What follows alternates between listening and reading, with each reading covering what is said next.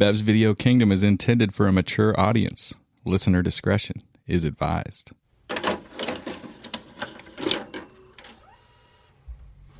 Bev's Video Kingdom is brought to you by Red's Prison Contraband Service.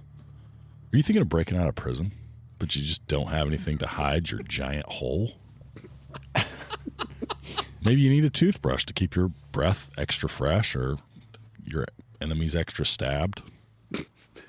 Did the guards just toss your cell and steal your burner? How are you going to call the shots from the hole? Toss your salad. Don't worry. Red's got you covered. With Red's Prison Contraband Service, we know how to get things, and we've got specials for one, two, or even three cigarettes, and we will hook you up in a timely fashion so that you can keep on prisoning the way that you have become accustomed. Red's Prison Contraband Service, where you get your things.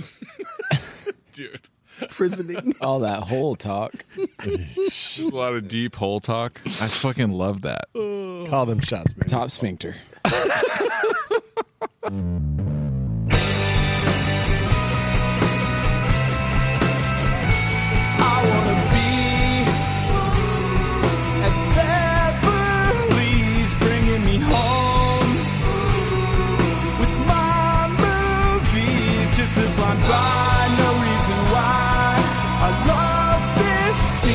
Nick Nazak and Brad, your favorite podcast. Let's start this thing. Woo! Welcome to Bev's Video Kingdom. Oh my God, I'm excited right now. I mean, this is, it wouldn't be too much to say that I basically have just been waiting to do this movie and I'm pretty much ready to check out afterwards. Are you gonna quit? You're gonna quit the podcast? I- I'm going to literally pick my mic up and drop it on the ground and Go then walk, on- I'm gonna walk away at the end of this one. and It's the mic drop. it's the mic drop. Nah, So this is Nate, and uh, this has been my favorite movie, almost probably since it came out, and it's held up. It's meant different things to me at different times, but for me, it's a perfect movie. What's it called? I believe so. It's the Shawshank something, and I can never remember the second word. Sh- Extension? ex, ex, exultation, or what is it? Flatulation. Shashank. the Shawshank Redemption. I watched Okay. Shawshank Erection. Was that the wrong one? That's the sequel. Oh, Yeah. oh, okay. When they when they get to say, I was gonna say it was like a beach and two guys. I was like, okay, Yeah, well, Zihuatanejo. this is what Nate's into. Zihuatanejo That's goes how it wild. starts. Yeah, that's how it is. yeah, they, they get done hugging and then uh, they go back up and like you know cook up some some uh, tortillas and they have their little ladies. there's with just a lot of grease. Yeah. That's all. I know. A lot of suntan lotion and grease. Okay, so uh, so Shawshank Redemption, fellas, you all had different relationships with this movie. Some Very of you- different. Some of you, I think, ha- liked it a lot. So Nikki, you you like you love this movie. I'm You- right there. It's you- been one of my favorite movies since Yeah. I saw it as well. Zach, you said earlier that you were like, I, I- I love this movie, but I haven't seen it in a really long time. So that this movie was like one that I saw on like cable, I think, or something along those lines. It was like a it, it was on it was on something, maybe like a free HBO day or something like that. And I, I I really haven't thought about it since. The first time I thought about it since I watched it was when I started to become friends with Nate, and he was like super dorked up about it, and I was like, Uh, that's that's a, that's kind of pejorative, but okay. I Ew, this guy's a dork. he was super dorked up about it, and I was like, I was like, okay, yeah, that movie is good. Like I liked that movie. Never thought to watch it again. Uh, so so, and then you. Then this is it. You watched it a I- couple days ago. I watched it today. Okay. I finished it 20 minutes before we got here, and I was pulling one of me. You're I was one of like, mine. dude, I was on my third screen, bro. While while pooping, I was just like, fucking, It's on dude, brand. crying, that checks out. crying. walking down that beach while freaking pinching a loaf. and, and while you're saying this guy's a dork, I mean, we we do have to say that he got, has the the movie poster Yeah. out here.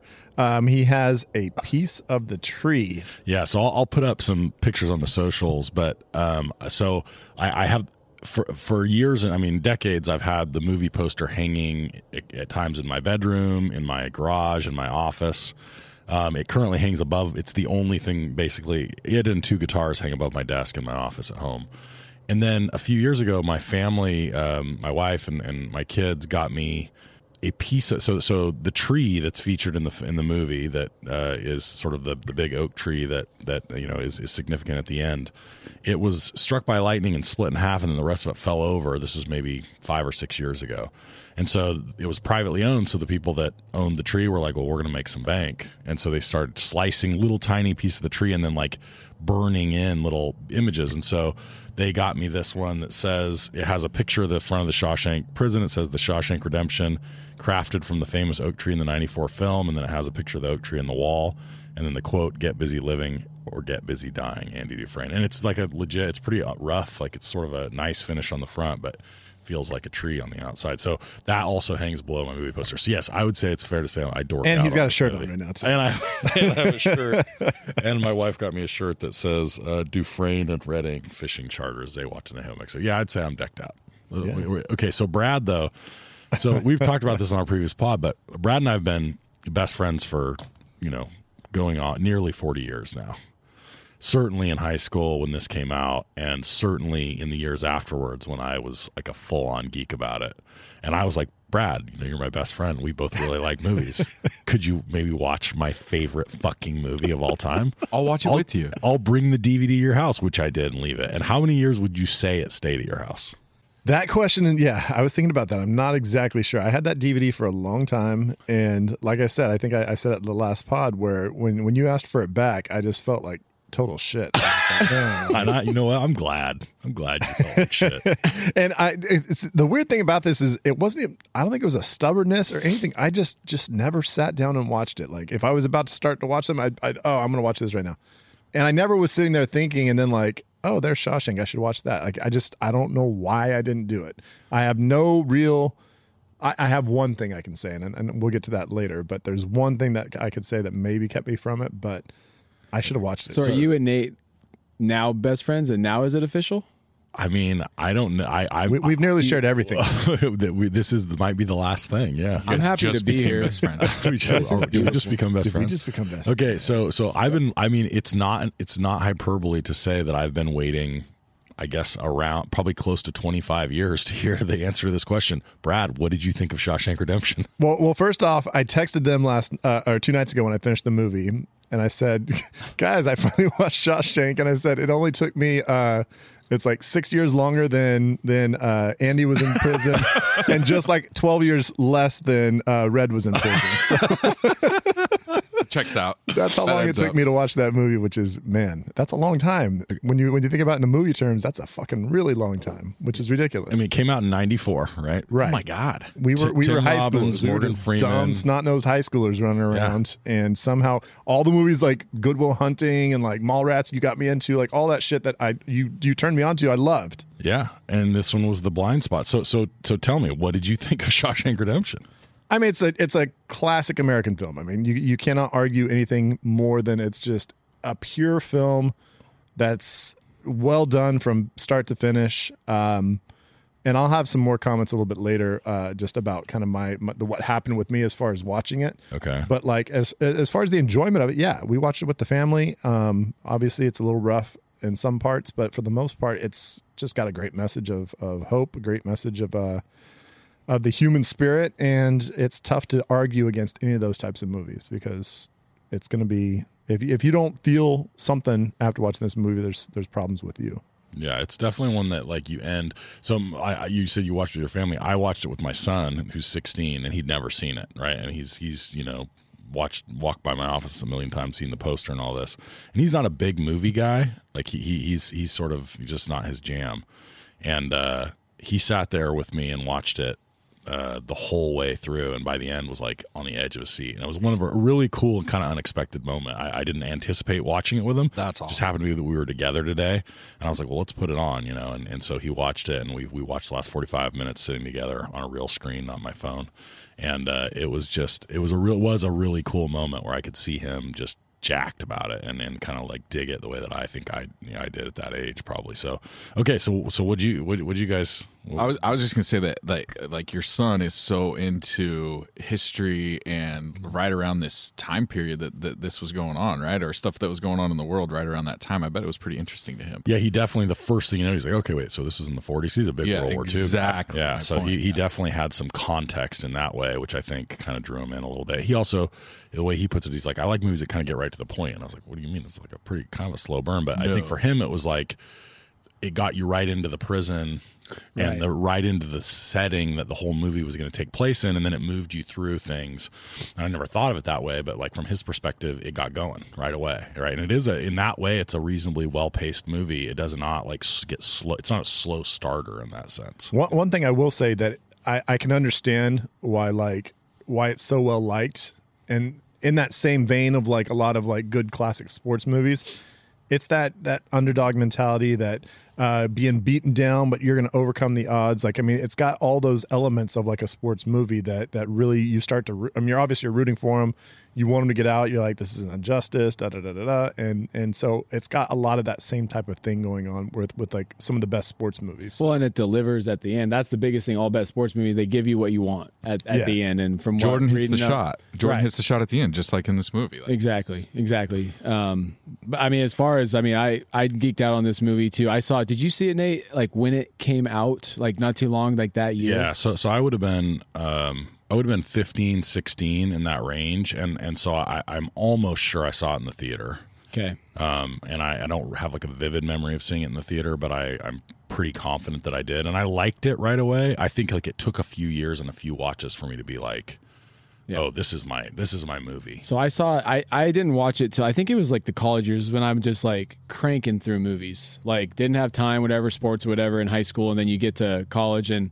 My roommate, you know, um, Dave, who was who's been on, like we just dug movies, so we would just turn on whatever. I think it was in college, and I geeked out on it. Um, I was an art major, and so first um, watch, you loved it. loved it yeah immediately and i was at like the perfect age to just take it all in soak it all up and geeked out s- so much so like my senior year um, it was my last year of, of football i tore my acl fourth game of the season and my football career was over um, at that point but i had played you know enough years at, but definitely went through a phase of feeling sorry for myself and like like just just pissed off and saying fuck it and so for my senior project, it was a collection of paintings, and I was into all of this crazy kind of symbolism and kind of graffiti esque type characters. One of which I created just this. They were all dark, dark paintings. Um, there's a dude sitting on a chair. I had issues with like I wasn't good at like um, I was learning computers at the time. There was a little computer with like he's holding this gun. He had shot out the screen. There's all these little pieces and there's smoke coming out of the gun, but then there's a, a wire from the gun back into the computer.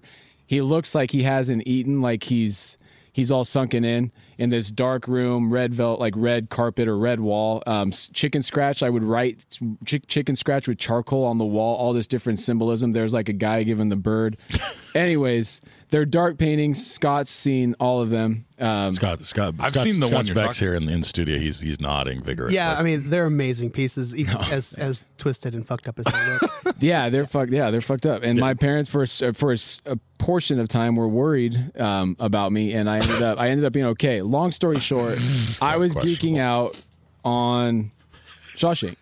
The name of the painting, I took it. It's called "Get Busy Living" or "Get Busy Dying." Oh, I love that. and that, that's the name of it. And they, you know, it had to do with feeling sorry for myself as far as like, you know, a section of your life kind of being over and like, okay, I'm done.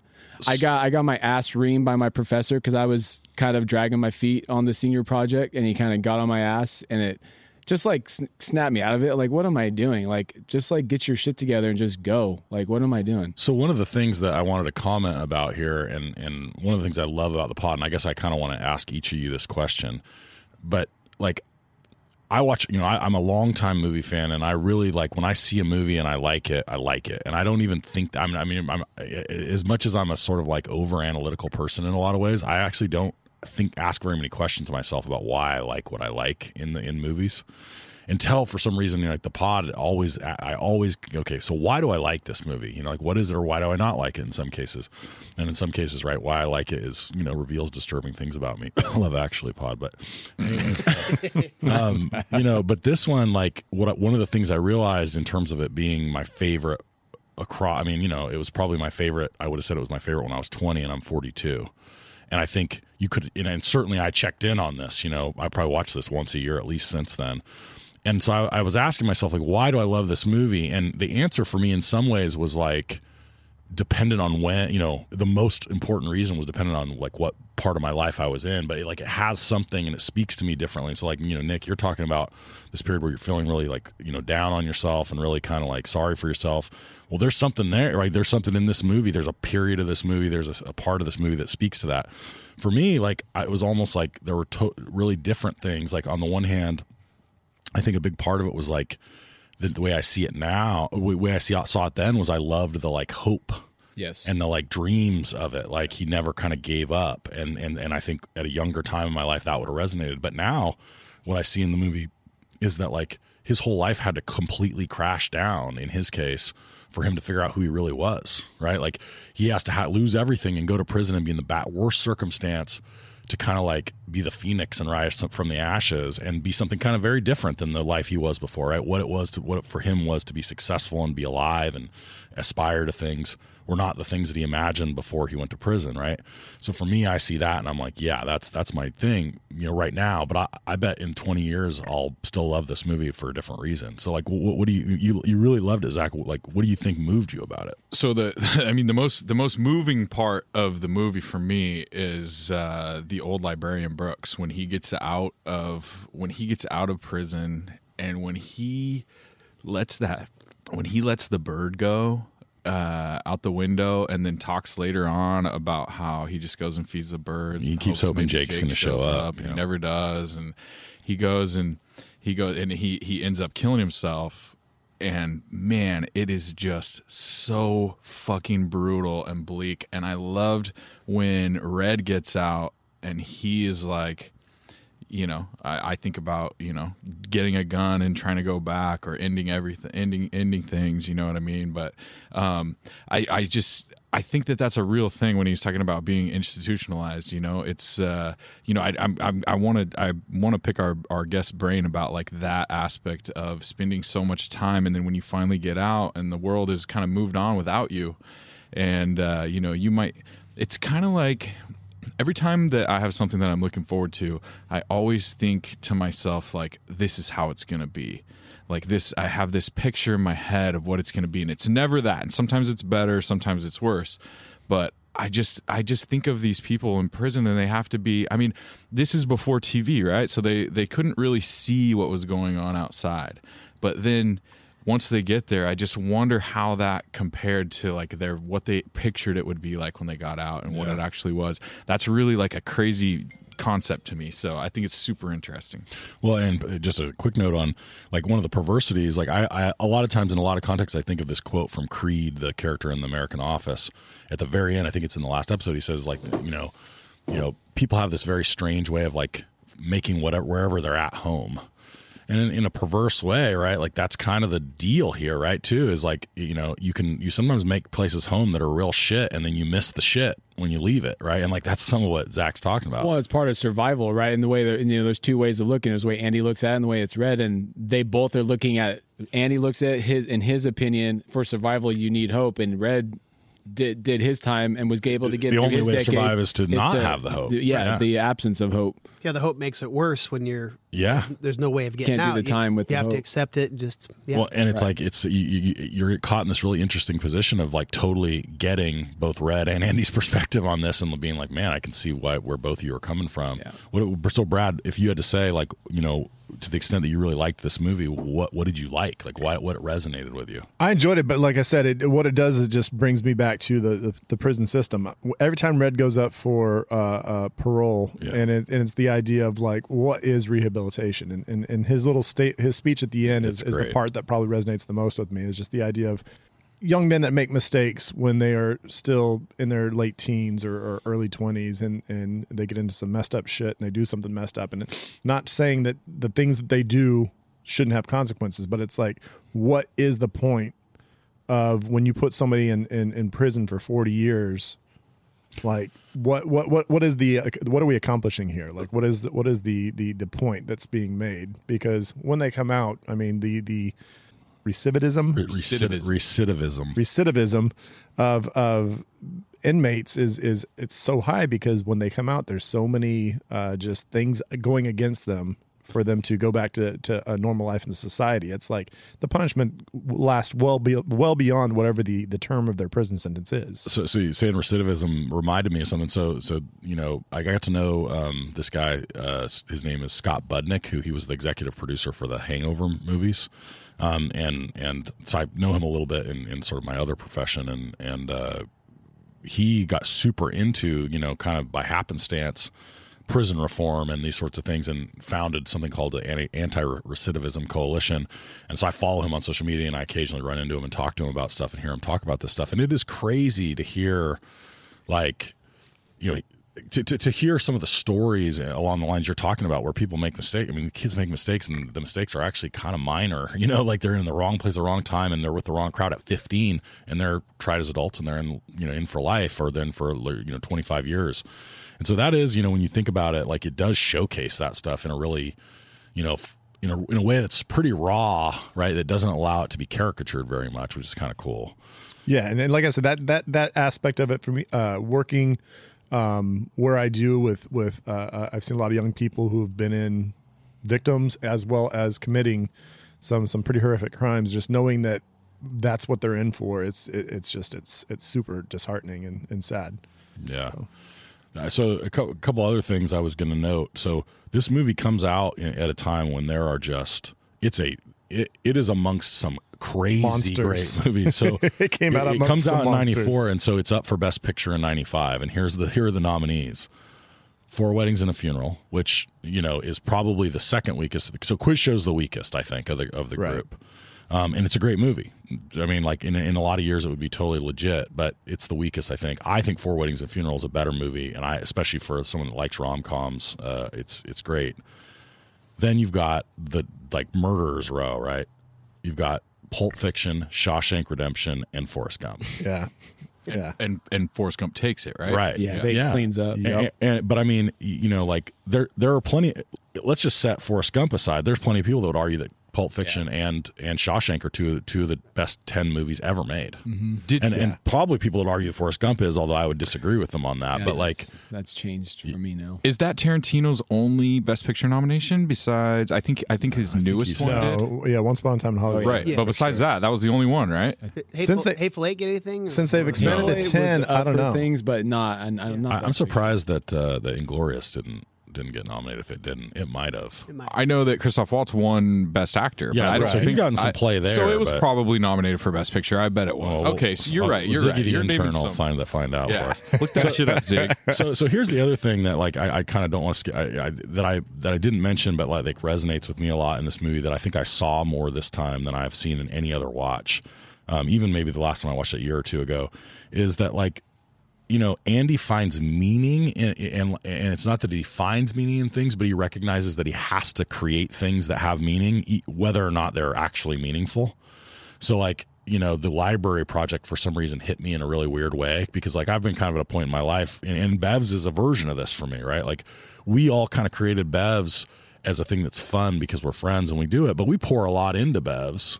And part of the reason that I do is because like it's a point you're you know, point in our lives where it's like I want to have something that I'm trying to build and do and like Yeah. create and like and put a lot of effort and energy into whether or not that's I mean the stakes in some ways right in an objective sense are pretty low for this but but for me right it feels like a, a, a place for me to put some ambition and for andy right like there's these you know it, you know all along that the the prison or that the library and different iterations of it and it starts with this great scene on the roof right? Like he he has to have some ambition so he becomes the tax guy for the guards right? Which is such a perverse thing. And then the library kind of grows out of that. But he also all the while right he, his ambition is to escape prison which you don't know. But that also right this this other track that like he and like for me there was like oh like this persistence and this like long game payoff where he's able to say i'm doing something meaningful all the time that could have a huge consequence. So like i i, I for me that's also a huge huge part of what I, what draws me to it now when i watch it. Um okay so so what else any other thoughts before because we're going to do a kind of a special drinking with the director. We're going to pivot away from frank darabont who i'm sure we would have lots of questions for. Um, and we got uh, we got a friend of the pod mike that's going to come on and uh, he's going to talk to us about he, about Shawshank and, and also his experience uh, with the prison system, and and so it's going to be an awesome interview. But any final thoughts that are kind of separate from that uh, before we jump there? Um, one one thing that I kind of found interesting about the movie is you you have the the initial like obviously the worst of the worst with uh, uh, uh is it Hobbs Boggs, Boggs, there you go Boggs yeah. so Boggs comes The in sister. And and he and the, the sisters are doing their thing and then they get taken out of the picture. And then from that point on I was just like are all the like good natured convicts all just hanging out together? Like because it seems like everybody's good hearted and like they I mean they obviously tell their stories like oh everybody in here is innocent blah blah blah. But it's like almost makes it seem like ah prison's not too bad. You're just hanging out with a bunch of buddies and it's it's pretty good times. Well, like I think the dynamic changed a lot once Andy, you know, helped out with Got himself you know, in with the guards got him and in with the everything. guards, and then I think that kind of made Andy. He got him the beers, and so that kind of changed. So I think just and you, you, that whole group kind of changed that dynamic. So that kind of and then all- that's all you see. That's all we're kind of focused on. So maybe, you know, that's to me that's why I think it might have changed. And the thing about like they they handle time in a nice way. Like you don't know how much time. Like you know, uh, Red talks about Andy's routine, and you know, prison's about routine, and that was Andy's routine for a while. You don't know how much time's gone by in that stretch, and part of me feels like he just had to be there and kind of put his time in to kind of work his way in with the friends, whether it was the rooftop getting that in or something. I think as time went on, he would have you know worked his way in, but the beers and the suds. they they did a really cool thing with time with with Andy. Um, if you guys noticed, but like as he's going along, obviously the hair changed a little bit. But then at first he starts he's looking at something he's kind of can't see it as well. And then later on, he's got glasses on, uh-huh. so you kind of start Oh, seeing yeah. little clues of Yeah. him getting older. With you know, without telling you or Exactly. without yeah, Yeah. too much on the nose. That's that's a really good point. All right, anything else you guys? I guess I guess my thing was that I just I just hadn't seen this for so long, and man, it's super super emotional movie. I was I was really captivated by by a bunch of it, super into it. My kids were kind of coming in and out, and uh, they didn't catch anything like super inappropriate. There's nothing super super du- duper bad towards the end of this movie, and they were kind of they were kind of getting sucked into it too. They were they were real interested in what was going on, and and my daughter, my six year old daughter, comes through and she's like, "Daddy." "Ki- Do they have prison for kids? And I was like, You're, yeah. I was so clean your fucking room. yeah, exactly. I, I, I definitely use that as an opportunity to threaten her. But It's no, called. Never mind. was she thinking was she thinking it was like they were they were all hanging out having fun no. I think she was scared. I think she was Oh, like, okay, I okay. know like, that don't that looks scary. It looks Okay. dark. It's like raining. Yeah, like I don't want to go there. But uh, man, uh, it really it really resonated with me too because I had uh, I'll get to it in my streaming recommendation, but I just watched a very similar thing that really resonated with me, and this is like. Not a rip off of that, but like they they're very the two are very intertwined. So I'll I'll come back to that. But And really quick, just because I didn't get it, I just talked about my geek out college story. But just really quick, I just I love that. I know Nate how long Nate's been waiting for this, um, and I you know I was so excited to watch it. It had been forever. The idea, the everything from the acting and looking at it now, it almost reminds me they. It, it, it deals with heavy heavy stuff for sure, but it never gets it never goes too, Too far that Yeah. way. Um, you know, Brooks is you know that he's in there, been in there for a long time. He's ready to you know cut what's his name's like throw. It just gives you these little pearls. And him committing suicide is almost as dark as it gets visually, like the images, but it's almost pieced together like there's uh, sequences, almost like a play. Almost it feels like a play. The group of his buddies, you know, their convening moments feel like these little scenes within a play and the conversation. It's kind of lighthearted. You know, everything from the opera singer over the the intercom and then obviously like what prison movies make you think about and they make you appreciate you know what you have um, especially when it's spoken of you know and, and and framed in the in the way of Andy's story you know wrongfully accused and what that must be because I've in the last year and year and a half during COVID watched some documentaries on wrongfully imprisoned um, people and those are just I mean that's just one of the most hor- hor- horrifying horrible nightmarish scenarios you can actually think of as being wrongfully, you know, in prison, and for how long so many people um, are today. It's it's an unbelievable thing to think of.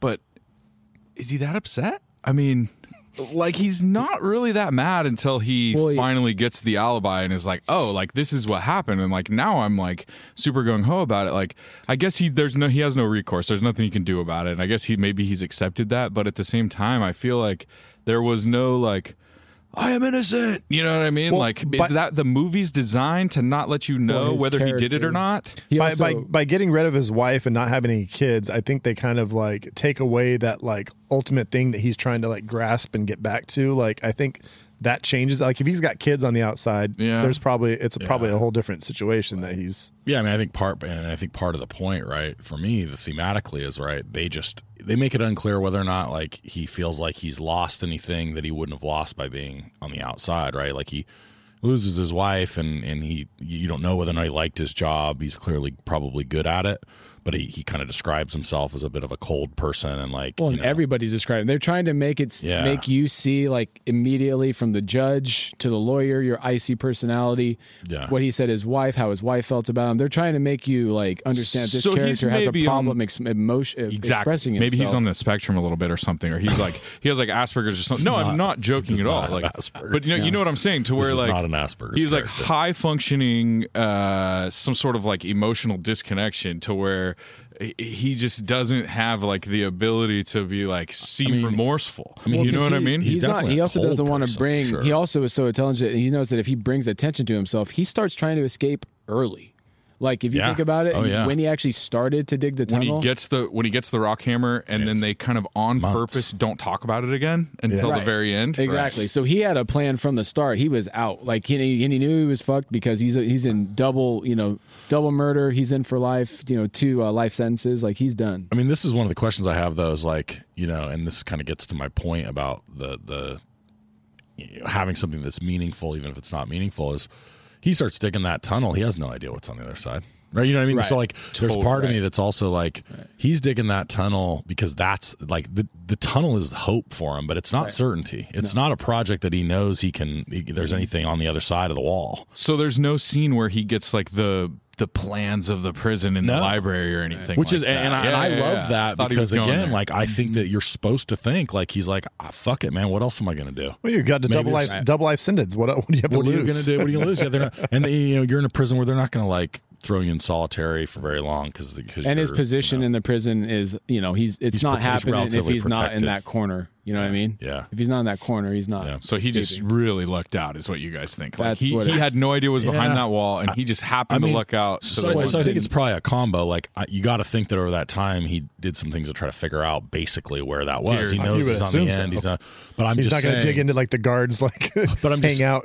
saying there'd be no reason for him, him to know that like there wasn't an obstacle that was just made that it would be impenetrable. Well, Right. He, he had a lot of access that a lot of other guys did. Fair point, He had, yeah. he, he had the library. He was in the warden's office, so like he could have. And but they, I'm not going to show you that in the movie. It'd ruin the whole. because it would give Right. it away, Yeah. right? So that's why I think they probably don't show him being super like I didn't do it because then it would give away whether whether we think he did it or not because they don't tell you, right? Yeah. He stops before he goes into the house, and you don't know what happens. And You, you just don't- know you they end up murdered. you don't know he didn't do it until the other guy comes in. and his icy whole like demeanor kind of Yeah. is the part that pushes you to like maybe he did do it and he's Yeah. just like kind of a crazy person. Brad, Well, did you I've got know? things to say in alternate. Did you know anything about at this point? Did you know anything about the, the Spoilers? prison break, the spoilers?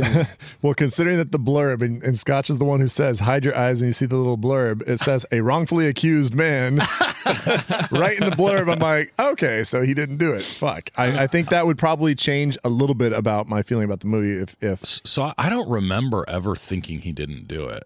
I mean that he did it. Like I don't. It may have been the first watch. I was like, that was a surprise, but maybe I've seen it. when I times, watched but- it this time, they, I feel like the filmmaker definitely leaves it ambiguous enough to where you're questioning yourself. Maybe he did do it, and I had seen the movie before, and I was still like, eh, yeah, he seems Right. kind of guilty. Yeah. because Tommy's reveal doesn't do much unless you still kind of believe that maybe exactly. he it didn't doesn't do anything if you don't think he did it. You're like, Right. oh yeah, here's a guy, or, or you Yeah. just you're just excited. You're not really like Well, stunned. You're just and you excited actu- because you're like, oh, he's it- gonna get out now. It, the hmm. reveal, though, I mean, it, but from my perspective, it's it's it's the trigger that moves the plot to the climax, right? It's it's that it's not so much the reveal to the audience as it is that it's a it's a potential avenue for him to get out with under like legal legal means.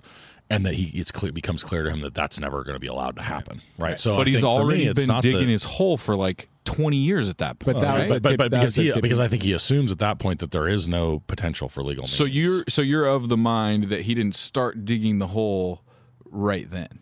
Like he Oh didn't no, I s- think he dug. He started digging the hole immediately. So you think he started digging the hole the minute he got that rock hammer in But, the the- but, post? the- but this is part of my point. Is like I think he starts digging the hole, thinking like partly like, well, maybe this is an escape route, but also partly being like, it's kind of fun to dig a fucking hole. I mean, I, when I was a kid, I dug some holes. I just like digging a hole. I, like I, facts. I mean, you're you got a long Love means time. died I love a hole. I like digging a hole. After watching Frailty, I didn't like digging holes. All right, guys. So we're gonna move on to uh, to our drinking with Mike section. We will be back in just a minute.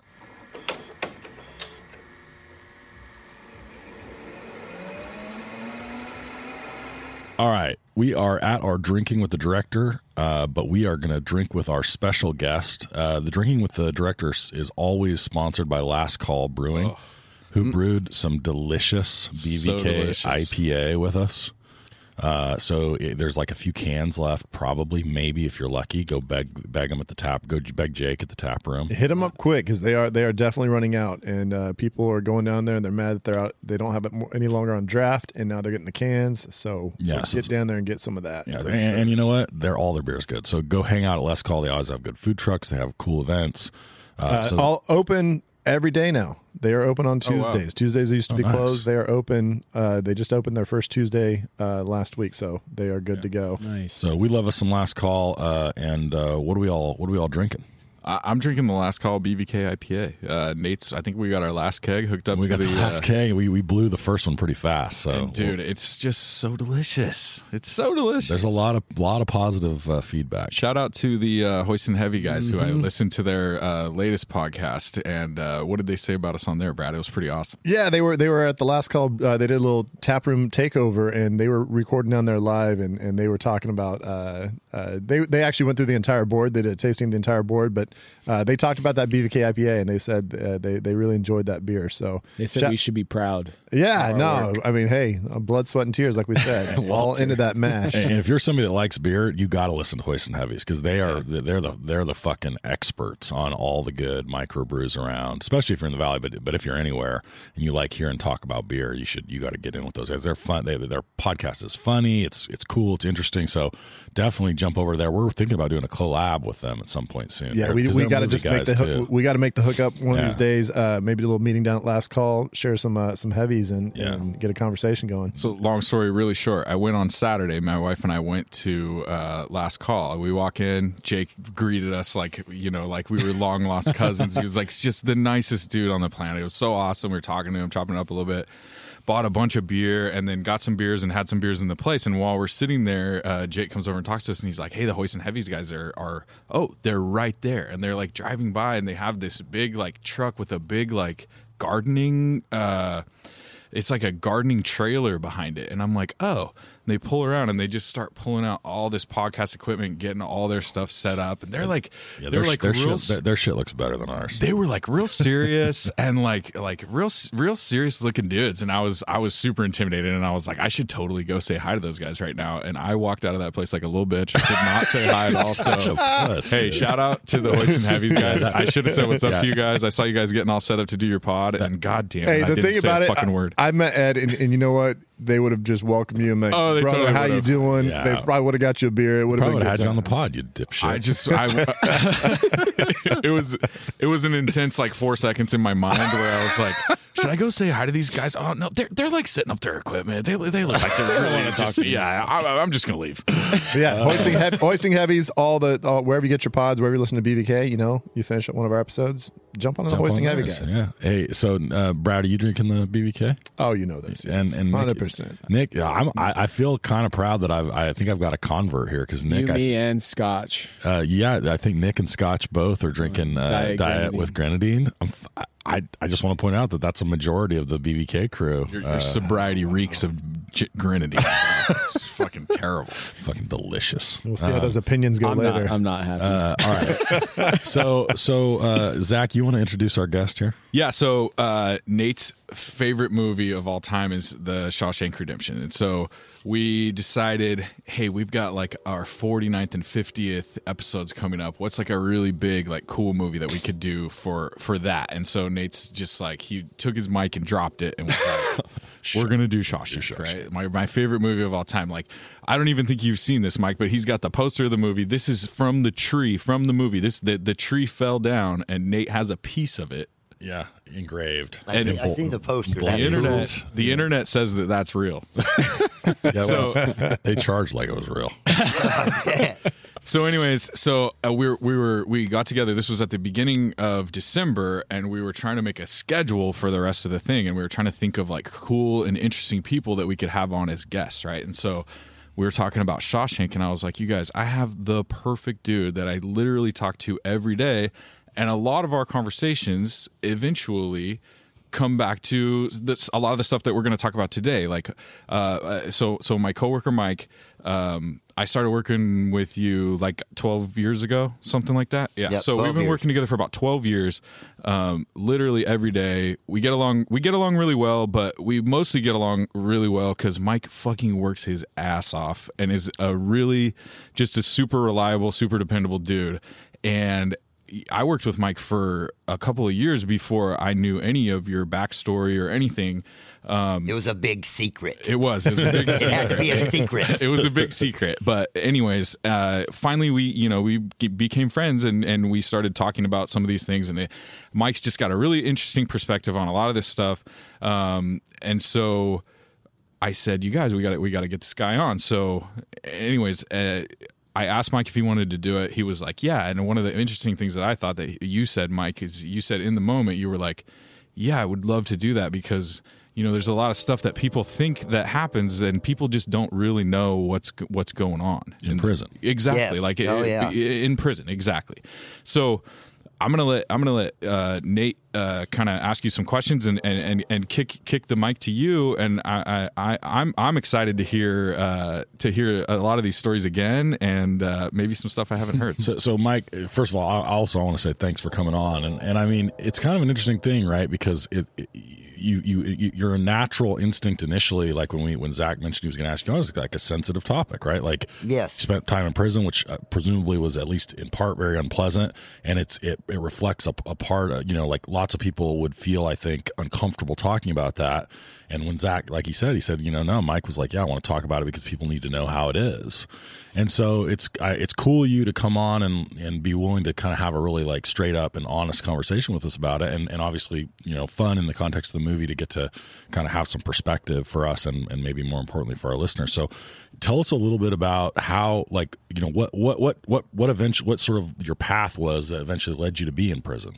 Okay, well, when I was really young, my family was not united. Okay, so you know, my dad didn't want to accept that I was his son, and my mom was just doing her fucking thing. So I come from a really messed up background family, Okay. and it started off being super hyperactive. So they put me on medication, and when the medication was too much, my mom says, "Okay, that's, that's way too much stuff for my son." Well, that right there started my addiction. Okay, so now I'm looking for some upper or down or something to change the way I feel about myself, and then I found methamphetamine. So so how old are you at that at this point? 14, 15. Okay. You know, I have two older brothers and an older sister. You know, Okay. they're partying, they're doing the stuff, so that's where I can get my hands on it. Right. In the early 90s, I came back from San Diego and uh, I had no place to go, so I went to the streets, and that's where I found the drugs. And then once I found the drugs, I found people that needed people to move the drugs. And you know, you make a lot more money by moving something if you can move a lot of it and not get caught. Right. So for five, six years, I was running dope for people. What and what kind of drugs are we like the Just- whole range? No, just methamphetamine. Just meth. Okay. Just meth. That was it.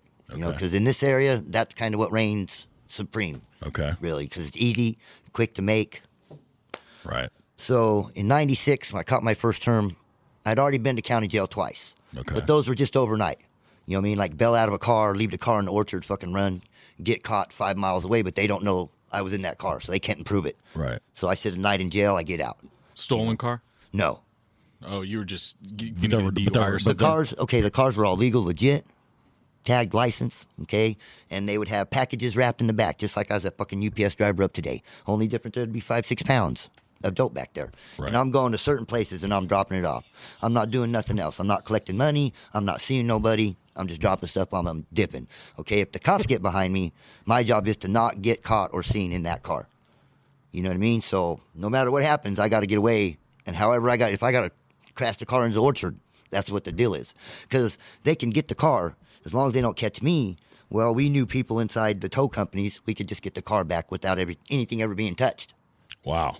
Okay. Well, the one time that we can't get the car back, the stuff gets touched. I'm already in there, and they finally put two and two together after about four years. Okay. You know, what I mean, you just can't. So you catch your first sentence in '96, and where did, where where did you go, and for how long were you in? So I got sentenced to three years, and I went to Tehachapi State Prison. Okay. So so give us a I mean, in the in the in the in the hierarchy of prisons, right? We can kind of hear about like you know maximum security and minimum security, and they're saying, well, what kind of prison is it? Like you know, and and what what what dis, what what differentiates those kind of prisons? Okay, so in California prison systems, you have four different levels of prison high security level ones, level twos, level three, and level fours. Level four is your highest.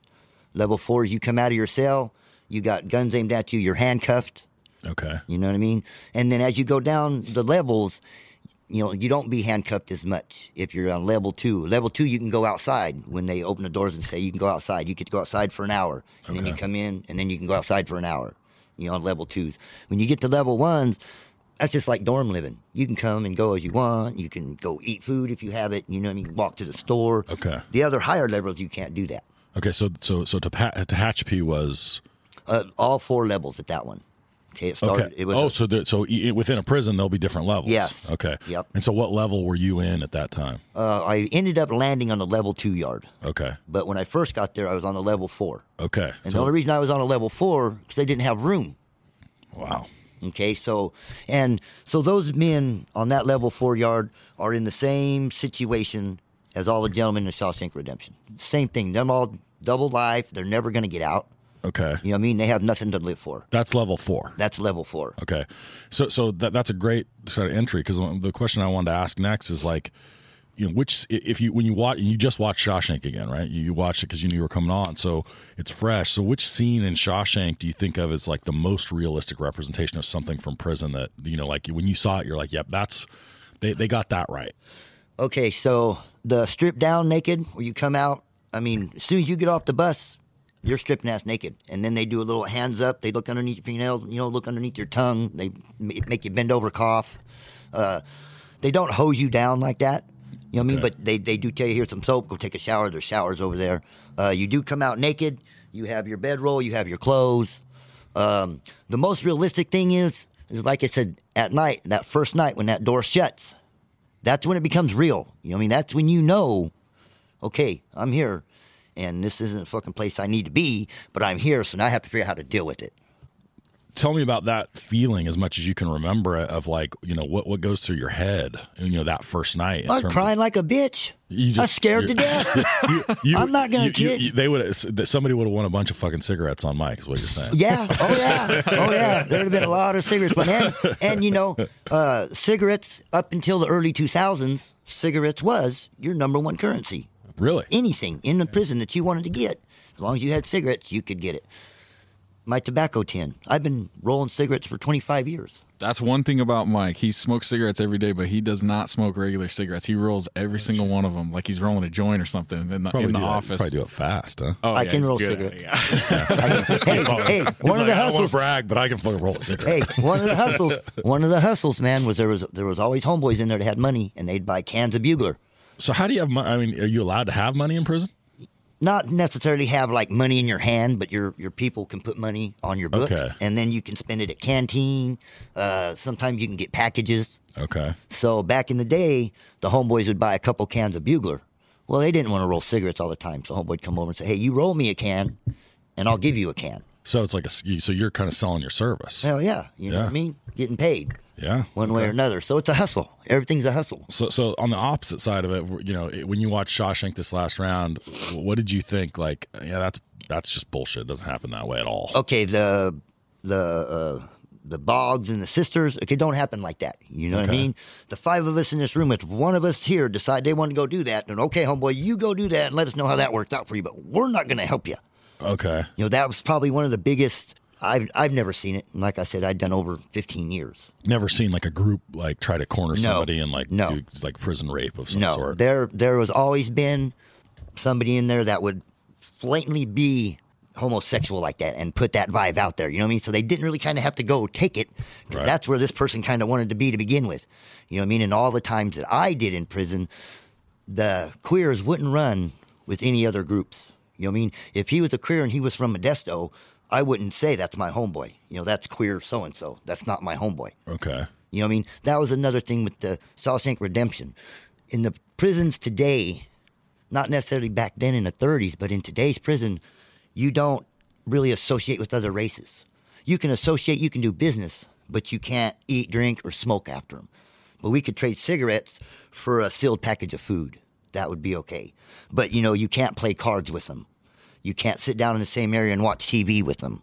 You know what I mean? You don't sit down in a table next to them And, and what you've told me is that's enforced by both sides, or all, all races enforce that rule. There, you don't you don't fraternize between the races, right? That's right. Each race will have somebody that'll hold the keys, call the shots for the whole race, and then you'll have, you know, your li- well, they say lieutenants and sergeants, but it's not really like that. You know, you have one or two dudes that says, okay, you're going to do this and you're going to do that. You're going to have 15 dudes that are going to be the ones that stand up and fight.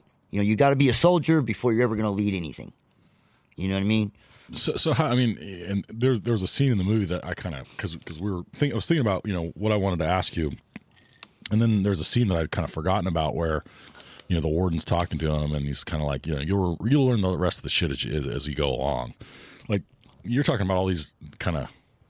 I mean, the way you describe that is like a pretty hard rule, but like, how do you learn that? That's not, you know, that's not in the prison handbook, right? you know what I mean? no, like, no, it's no, not like right. they give you a set of. So, like, how, how quickly and how do you learn when you show up the first time? You don't want to fucking do that. Well, you, you learn pretty fucking fast, but the way it works is just like so. As the bus rolled in, you seen everybody that was in the yard congregate to the fence. Okay, well, we'll all do the same thing. And all the homeboys in prison will all congregate to the fence. But before anybody steps off that bus, because people that have been in prison are clerks, they'll already know who's on the bus and they'll already know where they're from. So before that person steps off the bus, whoever's holding the keys, say, I'm holding the keys, right? I'm the boss right now, right? Somebody will come and tell me, hey, Mikey, there's so and so. He's from Modesto. He's your homeboy. He's getting off that bus. And So you know before they even show up. Yes, I know who they are. I know what they're in there for because that's a big thing. You know what I mean? So in the Shawshank Redemption, they all said, "Well, we're not guilty." Okay, but you didn't say nobody say, "Well, what are you in for? What was your actual crime?" Same thing in today's prison. You guys go in today's prison, okay? They're going to ask you, "What are you in here for?" And if you're like, "Oh, blah blah blah blah blah," let me see your paperwork. And if you don't have paperwork, that's where you're getting in trouble. Because your paperwork's going to tell them what you what you're in there for, okay? And no matter what prison you're in for, rape, any type of rape, male, woman, child, baby, anything. That's a bad- We bad don't accept that. Yeah. We don't accept that. The white race will not accept that. The other races will not accept that around their own people. Wow. You know, but And so what'll happen if if So- if they, they ask you for your papers? A, you don't have your papers. What happens? You get stomped out. yes, And then what happens if you have your papers and you're like, say you're like, I mean, I don't know, something crazy, If like you got child your- molester or something. then it's, it's all bad. Then I'm gonna whoever's holding the keys say I'm the boss. I'm gonna send three homeboys to get you. If your paperwork's bad, you're getting out of there fast, and you're getting out of there fucked up. And I will- don't care if you're stabbed. I don't care if you're beat. I don't care. You just got to go. But you they, they get beat up, right, or, or stomped out, or Yep. stabbed, or whatever it is. Then what happens to those people? They then get put in like uh, some sort of solitary, right? it or- depends. It Because if they can't be with the general population, like where do they send those people? Mike just took a big old swig of water. He's like. Well, the issue with that is, is is they're not putting them nowhere. They're converting more prisons to make people live together. Okay, and so you go to the penitentiary, all you got to stand on is your word. You know what I mean, and who you say you are, and that's all you have. Okay, if I was to go back to prison, I'm gonna I'm probably never gonna get out. You know what I mean? Because I'm gonna start fighting motherfuckers as soon as I get there. Because as soon as the cops tell me, "Oh, you're gonna go over there and you're gonna sleep in that fucking bunk with that dude," fuck you, I am, buddy. You know what I mean? What are you gonna do? Whip my ass? Let's fight. That's all it's gonna take. You know what I mean? The part where the one uh, dude drugged that dude into the cell and beat the shit out of him. That happens. wow. Just like you could pay a cop say a carton of cigarettes, hundred bucks. You send your old lady to pay this cop five hundred bucks, and that cop brings that carton of cigarettes into you. Yeah, so I was going to ask about this. So, like, one of the major things in the movie is like the, the prison economy plays this huge role, right? I mean, obviously, the you know, the, you know, in some ways, you might argue that the, the the rock hammer is like the single most important item, and then you know that moves the plot along. So, like, is it really you know? Can you really kind of get anything you want? And how the hell does that happen? How do Yes. you get it? Uh, some of that I don't know if you guys want to know, but for the most of it, for the most of it, it's snuck in through visits. You know what I mean? Whatever kind of whatever you want, cell phones. As long as it's small enough, you know what I mean, it can be snuck into a visit. So your old lady brings it in, tucked in her boobs, tucked in her pussy, whatever. You know what I mean? Passes it to you. You got to tuck it somewhere too. You know what I mean? Sometimes I tuck things under my wife's boobs just for fun. But in the Shawshank Redemption, you seen how everything kind of came through laundry. Yeah. So somebody was able to talk to somebody outside and say, "Hey, you know what I mean." So when that old boy would slip that type of stuff that he ordered, Right. it would come through laundry. So that that is and still and that, and that day, still happens. Like every it's- day. the stuff that comes in and out. There's somebody getting paid off that someone brings stuff in. Exactly. So you, you- there really is like a robust prison economy, is what you're saying. I mean, you, Yes. there's a lot of stuff traded, a lot of stuff that comes in. Yeah. Yes, lots of stuff. Lots of One- stuff. A lot of stuff is done on the streets. That is called. You know, they say, that- "Hey, this is we're in. prison. We need you to go do this," Right. and it's done. It's carried out on the streets.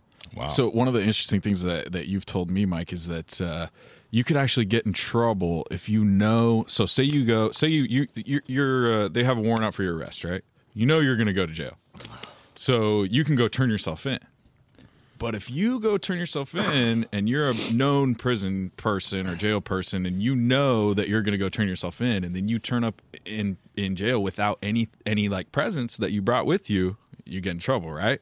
Right. Okay. So how that works in our county jail, Modesto County, you go to Modesto County Jail and you are a repeat offender. You've been to the penitentiary more than once. You either A, better know somebody in the cell, B, have something in your ass, or C, be ready to fight. You know what I mean? Because nobody's getting a free ride, especially like he said. If I have a warrant, I know I'm going back. As soon as I get there, homeboy's all, "What'd you bring?" "Oh, I didn't bring nothing, homeboy." "What? What do you mean you didn't bring nothing, dog?" You know what I mean? You knew you was coming. You was already fucking running from the gate. So what the fuck? You know what I mean? And and, and and like you said, they already know. I mean, they've got information ahead of time, so they knew they know whether you would turn yourself in. They know what you Yep. were up for, so they're like, you can't lie to me. And what is right. it exactly that you that you would that they would want you to bring in to I mean, cigarettes. Okay, so it could be as simple as, as cigarettes. And weed. maybe Yeah, weed. They'd want you to bring cigarettes, weed, any type of dope, whether it's coke, heroin. You know what I mean? Some homeboys are brave. A couple fucking cell phones. You know what I mean? Pass those out because you bring in something like that into the system, and suddenly you become somebody. You know what I mean? Like how Red was kind of, yeah, I could get you anything He's, you he's wanted. that could get everything, You know I mean? so he was right, somebody. right. So each race would kind of have that guy that go to. You know what I mean? Mm-hmm. And so it would be a hush hush thing. You know what I mean? Oh, this old boy said he wanted this over here. Oh, okay. You go over here and hey, old boy's got it. You know, however, it was stash, stashing stuff. But like you said, but I mean, what it was interesting. You're saying, you know, but there's sort of unwritten rules too about like across races, you can sort of do business. Yes. You just there's like you can't fraternize and Right, sort of right. like- you can't play cards. You can't eat. but, drink, but you can, but you can, but, but the, the economy goes goes around the whole prison. the whole prison. Wow, that's, So that's incredible. close. You know, sealed items for sealed items is okay. Nothing opened. You know what I mean? Why, uh, why not? Why why nothing opened? I, I think it has something to do with swapping spit and saliva. I mean, if the white race is, wants to be that, Right. you know what I mean? because it's not just the white race it's also there it's there's like a big like white supremacy Right. part of it right Right. Yeah. And just like, so you have the, what is it, Black Guerrilla Mafia from way back in the 60s. Okay, they're still a thing in prison. Wow. You know what I mean? Skinheads, they're still a thing in prison. You know what I mean? They just got so many different branches. You know what I mean? And none of them come together and actually see the same thing. You know, all five of us here are white, but if we go to prison, I may have a darker skin tone. So the, the whites are going to question me. You know what I mean? And if I don't give them the right answers, the fight's on. You know what I mean? So There's a lot of Mike, fighting. I was gonna say, a lot Mike, of you fighting men- in prison. Mike, you mentioned a lot. So, like, how on on a day to day basis, like how how often is there violence? Is it is it every day? Is it like every few days, or what are we talking about? It depends on the type of violence you're talking about. I mean, two people living on a bunk for fucking a year and a half together eventually have some gonna have a problem every now and then and fight like a couple would. You know what I mean? And uh, if it escalates, you know, if the two shot callers for the cars can't figure it out, You know what I mean? Then we move to a bigger problem. All right, so now it's going to be all my homeboys against all your homeboys, and we're going to take it to the yard, and we're going to make it a big thing. You know, and that's what you see on news. Oh, this prison rioted and 25 people, blah, blah, blah, blah. But you don't see about the day to day fights. You know what I mean? Because a lot of that is kept internal So that- I mean, so you, but you'd say, I mean, you know, there's fighting all the time. all the time Every day, right? That- I mean, as an Not every day. individual, I mean, how, how how many? Let's so in a, in a year in prison, how many how many like fist fights would you say you you got in? Three. Three. Three was the most. Okay, And each time it was because I held the keys and another dude from my own car didn't want to do what the fuck I told him. And I said, hey, look, you whip my ass, homeboy, you can do whatever the fuck you want. But until then, I hold the keys for this fucking car. And if something shitty goes down, then I get called back to the back and it's all bad for me. Because that's where they start killing people. You know what I mean? You make a wrong decision calling the shots on that prison yard over something, and they'll call you to the back, and that's where they'll Where- take where- what's the back? Where's the back would be wait, who who calls you to the back? The the higher ups. yes, that Aryan Brotherhood. Okay. You know what I mean? And, and they they'd take you someplace and Well, they just have you killed right there in the cell. Just have somebody stab you or whatever it is. Yep. Okay, so so in the movie, you know, back to the movie. So like, you know, one of the things that that culminates for the you know for Red and um you know before that for uh um why am I forgetting uh, the- Andy? la- no, for the, the librarian uh, Brooks. Brooks is, is uh you know th th th that sort of like famous quote where he sort of says you know like walls the walls are a funny thing right they they start out being you know you hate them and then you kind of get used to them and then you kind of depend on them is there anything to that like Yes, yes. I mean, that's 100% true. The longer you sit behind those walls, the more you get used to them, the more you feel protected. Like I said, it's routine. You know what I mean? So it's routine. And so after so many years, them guys are doing 40, 50 years in there. So they didn't know nothing else. You know, a guy going to prison and doing 18 months, if he's never had a job in his life, and he always had to run the streets and never had nobody there to show him what a man is supposed to do, he's going to go right back to the same shit that he was doing. And he's gonna learn some shit in prison. Right. Oh yeah. See, you you know, you go you go in there a normal lame old dude, you come out MacGyver. You know what I mean? You could fix anything. Boy, I need this and this. I can start fire. You know what I'm saying? I'm dead serious, man. I can light fire off a light bulb and a piece of toilet paper. I can light fire plugs with you know. There's all kinds of batteries. Oh, Yeah. Mike's, told, Mike's told me about fucking insane like tattoo guns, like the way that you can. You told me like so. So you can we go back really quick? Yeah. So you talked about how cigarettes uh, at some point go away in the prison system, right? Like they, they In turn into like like a it, now it's like a super special thing to have cigarettes in prison, right? Yes. So then, what is the currency now and from like early 2000 on? Because this is the best part to me. Food items. But but mainly like a dollar is a soup. right? Well, you know, it depends. A lot of times, so in in Dale, it's twenty five cents a soup. You're not oh, taxed. 25 cents a soup. 25 cents. Okay, so for a dollar, you get four soups. But that basically became the currency in there. You know what I mean? If you So, want, wait, so just so I understand, so you mean you can you can have somebody put money in your account legally, Yep. and then go to the you know the the food store, you know whatever the you got to put it, you got to put in a little canteen, list. and then you but you go and you buy the soup, right? Yep. You, you they charge your account, Yep. but then that soup becomes That's your money. And money. by soup, you mean the Top ramen microwavable noodle, top baby. ramen Top soups? ramen noodles. Yep. Can I just can we acknowledge that top ramen is maybe the single most versatile, Oh. if not food, certainly item, right? I mean, Yeah. Oh yeah. Mike has told me some of the feasts that they make out of just top ramen. and It is absolutely Man, fucking we can make spreads. We can make fucking pizza rolls. We can make pizza. man, we can make. I mean, yeah, the burrito. You can make so much. It's so versatile. And then they took out uh, canned goods in prison. You used to be able to get canned goods. Okay, well they took that out because once you figured out how to open the can, well now you got you a knife. You know what I'm saying? and like a, a, a, a object you can bludgeon something. Yes, It is a- really that's bad. A, that's So- a solid weapon. So now everything comes in little sealed pouches. But you can get shit, you can get salmon, you know what I mean? You can get all the top types of meat that you want to put in this stuff in prison now. You know, not necessarily back in the days back then. So why did prison or why did cigarettes go away? Why, what what happened? You know? Half the inmates and half the staff bitch about everybody else smoking was giving them cancer. Right. Oh, so you know what I mean? And so then the governor said, "Hey, man, you know, if we push this no smoking, it'll save the tax. Let me see, we spend X amount of dollars a year on tobacco for the prison. You know what I mean? Because they would order cases and cases of it. right. So once they figured out, man, we could tell we could save the cat, taxpayers millions by cutting the cigarettes back. So they let you buy as many pouches or cans or cartons as you could buy, and then one day they said, "Okay, we're done. Just wait till they find out the shit that ramen does to you. You know what I'm saying? all Yeah. of a sudden, all, but I'm just picturing all of a sudden like a million inmates all having like tobacco withdrawals all at the same time. Wow. Just oh, like, oh my of a sudden, god, just riots yeah, everywhere. exactly. What, what happened? Like there had You to be some fucking fucking took cigarettes. unrest. Well, well, to be honest with you, there wasn't that much because once you had your tobacco that you had bought, and they said, "Okay, we're no longer selling it on canteen. We're not going to take it from you.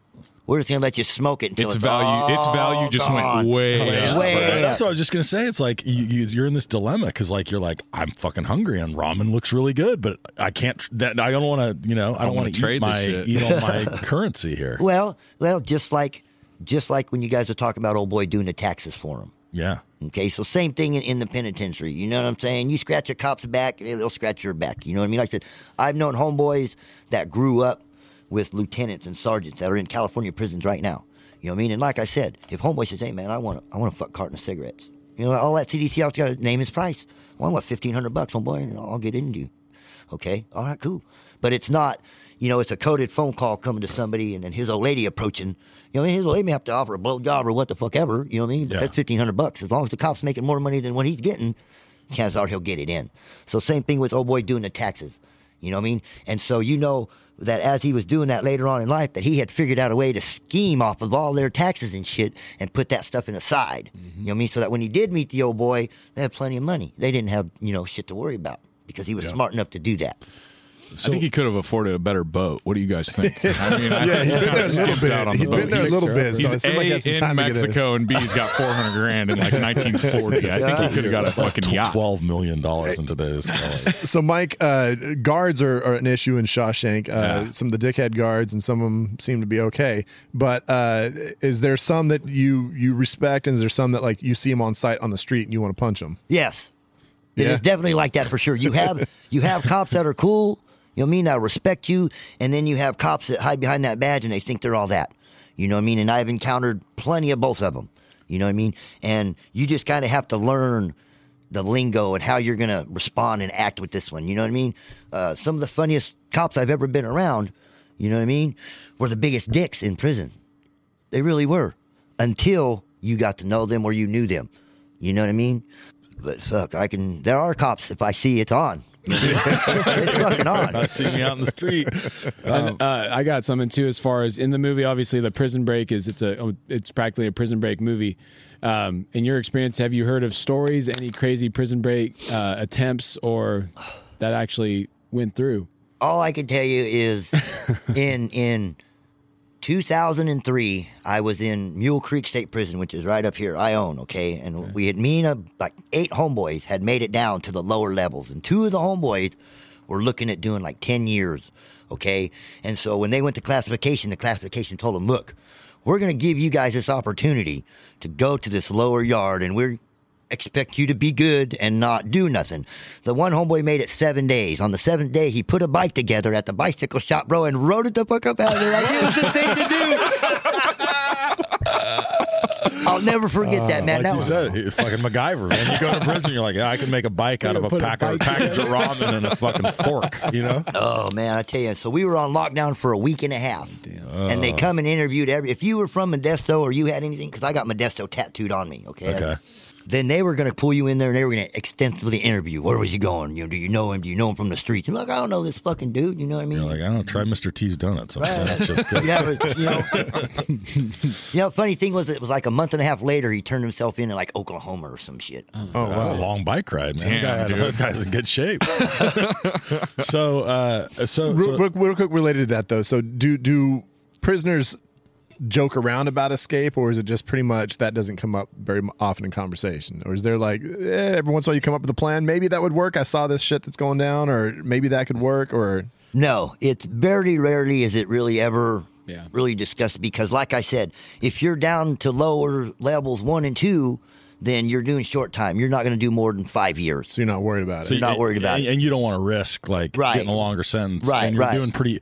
As as time goes, I assume it's a lot easier It- yes, it gets a lot better once you get your program, what you're going to do. You know what I mean? It gets a lot easier. You get homeboys there, you're good. So, so obviously, like you know, we might argue, and I didn't, I didn't bring this up earlier. I, I don't know how I didn't, but uh, I'll come back to it. But the, you know, the the friendship, right, is the Right. is the thing that kind of drives the movie, and maybe that's the single most enduring thing for me. And Shawshank is like I'm kind of romantic about friendships. Like I, I, I, I really, you know, like it, friendships are super important to me, and and and I feel like um, you know they're really important things in my life so in prison you know like do you make those kind of connections that feel like you know s- the way that they're portrayed you know kind of have that like you're in the trenches together or is Yes. it like fuck you i don't trust you you're No, you no, know, no, no, no, no. You you definitely create that, but it's not really a friendship.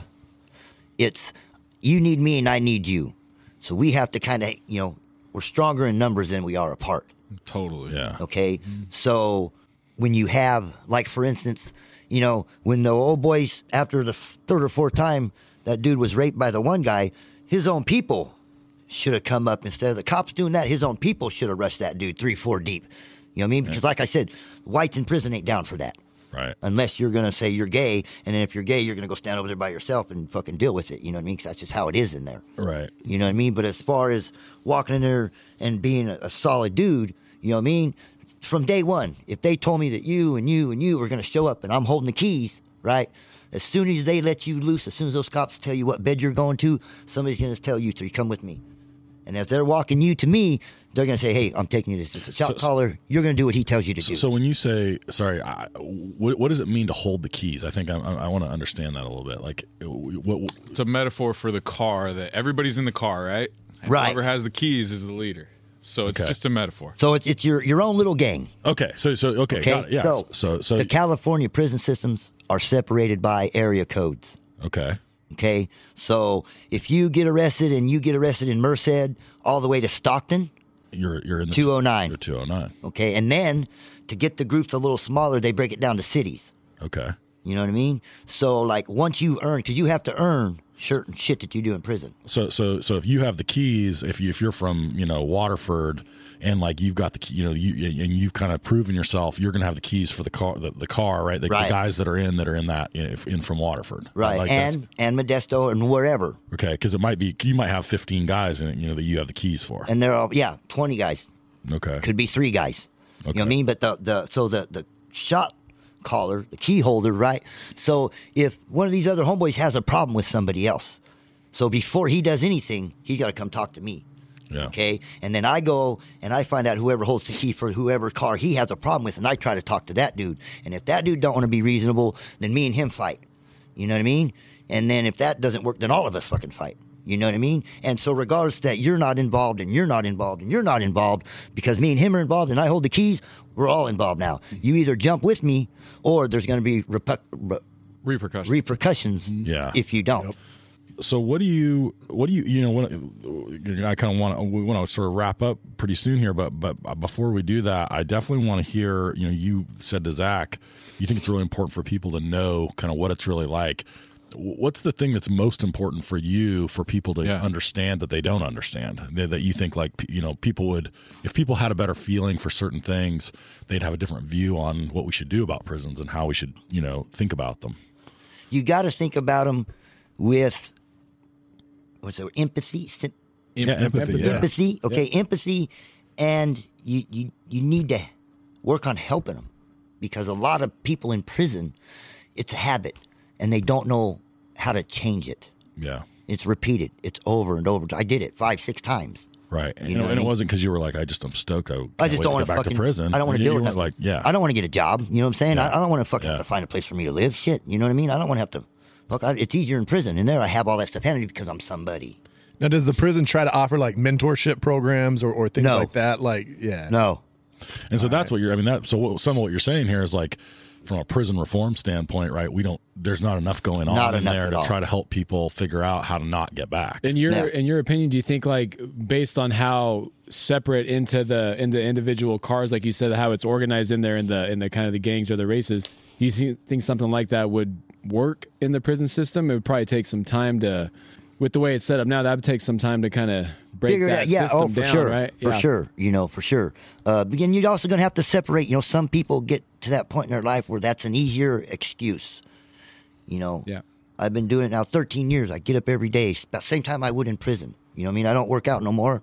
I drink coffee and I go to work. Same routine. Yeah. You know what I mean?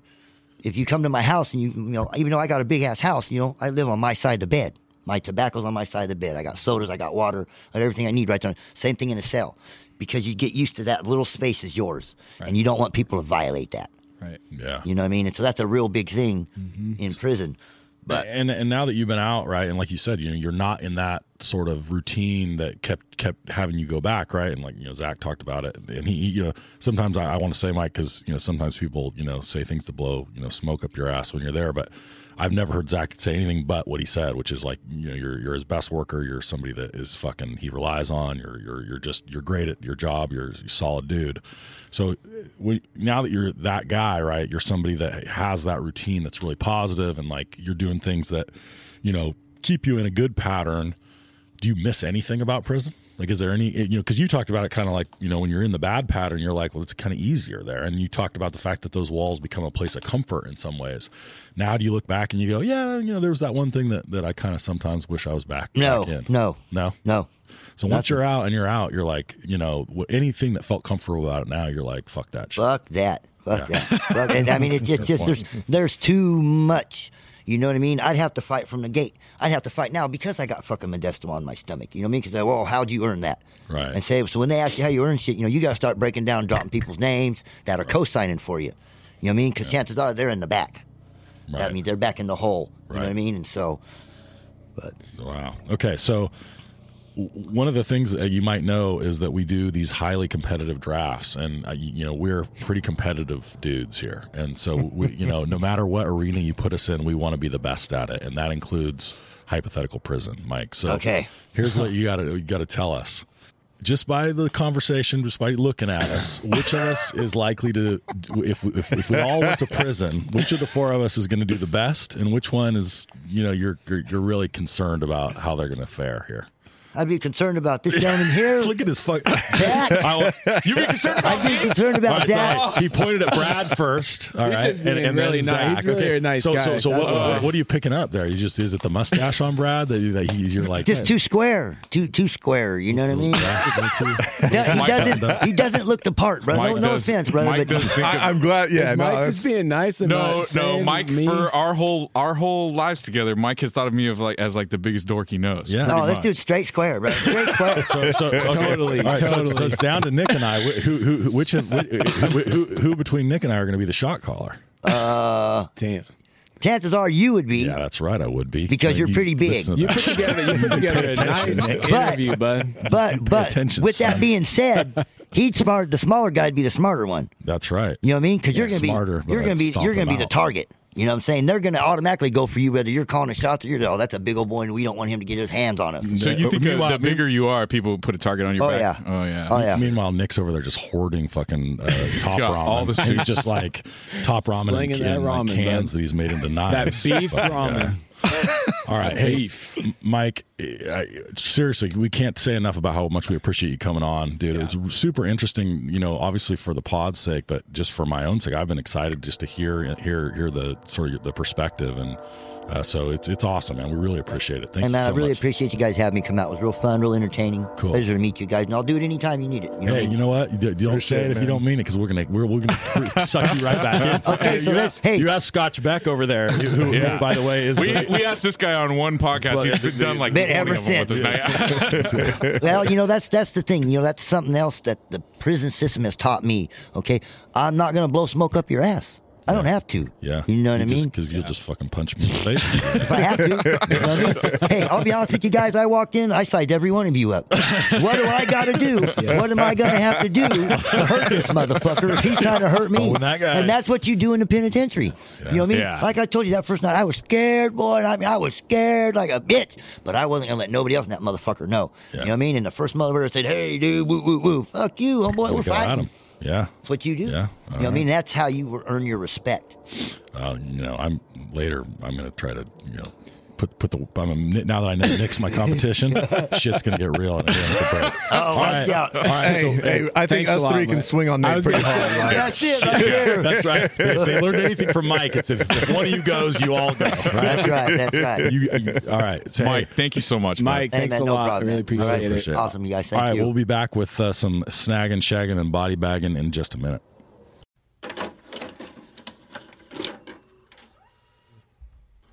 All right, we are back.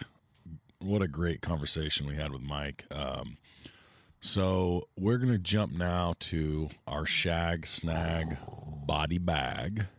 We're talking Shawshank, and I'm gonna kick it right on over to Brad first, since he's the he's the one that just popped his Shawshank cherry. All right. Well, my Shawshank chair. uh, my my shag is, and, and this is related to how I watched the movie. And, and if you guys obviously have been listening, you know that I did not watch the movie for the first twenty something years that it was out. 28. It's approaching. Yeah, it's approaching thirty. Just uh, very soon. Two years. Um, so I didn't watch it for the first twenty eight years it was out, and then decided to watch it a couple nights ago um, for this pod. I gotta say that my shag is seeing a movie without any preconceived notions. Like when you see it at the theater, maybe nobody's talked about it and you're kind of like the first of your group to see it. I think there's something special about that when like it's like you just don't know what to expect and so you just this movie's going to punch you as hard as it can and there's not going to be any like oh I'm kind of expecting this or that. As much as I avoided and really had no clue for most of the Shawshank stuff, there were still enough pop culture things that I had heard where I kind of knew some of the beats. I didn't know exactly how things were going to happen. One, I knew that he was not going to be, uh, he wasn't guilty. He was wrongfully accused. Two, I had heard that he crawls through shit. so I knew I knew he was getting out. I didn't know exactly how that was all going to go down, and I didn't especially know how Morgan Freeman played into the into the the whole scheme of things. So I, I got to say, my shag is when you can see a movie like a Shawshank or or whatever. Um, mine was legitimately it was seeing uh, The Hangover without any knowledge of it.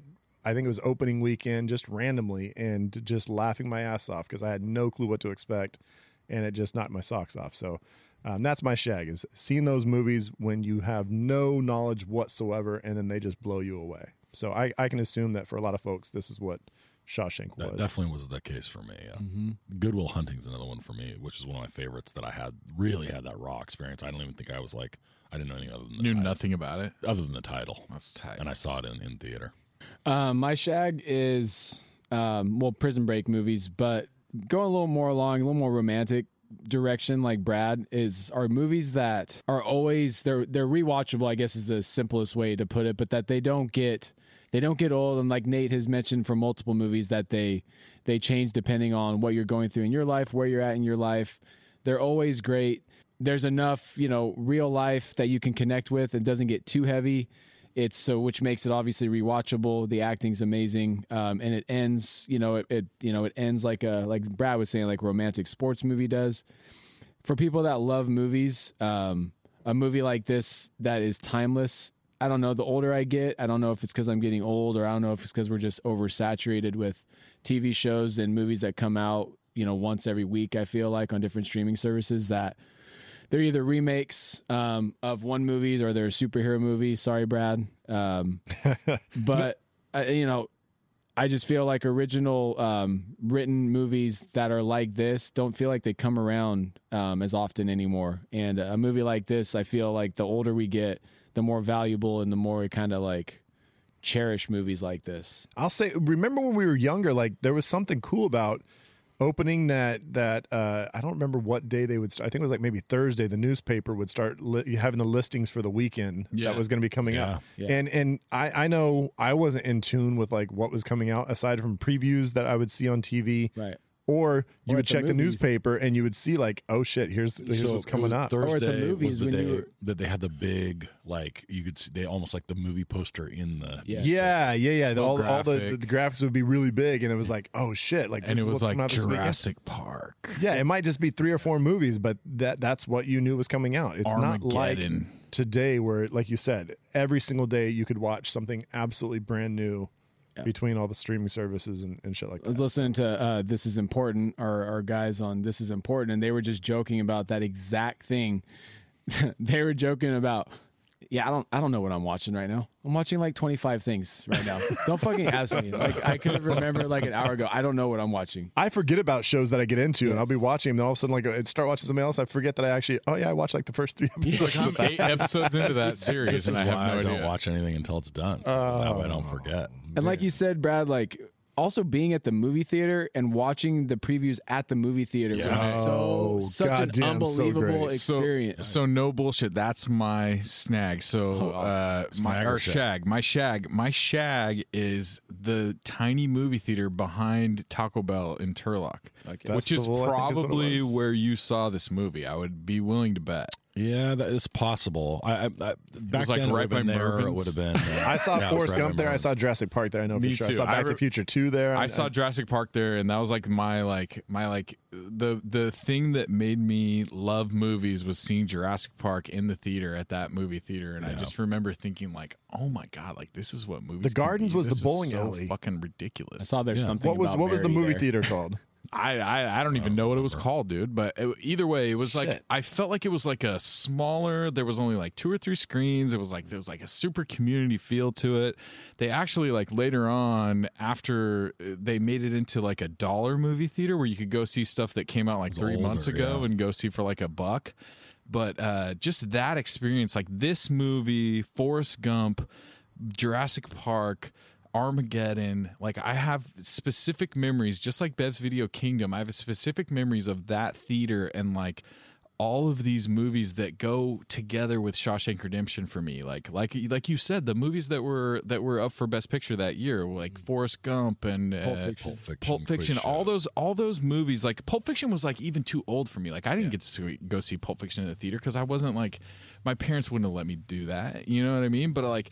It, this is a this is a pretty he- I mean this is a heavy movie. It's it's inspirational but also like really heavy which I feel like the same thing with like Forrest Gump. Like this is just like an uh, Brad said at the beginning of the of the of the pod like this is like a an American film right? Like there's something about it that seems very like accessible but at the same time like it's it's watered down but it's still impactful emotionally.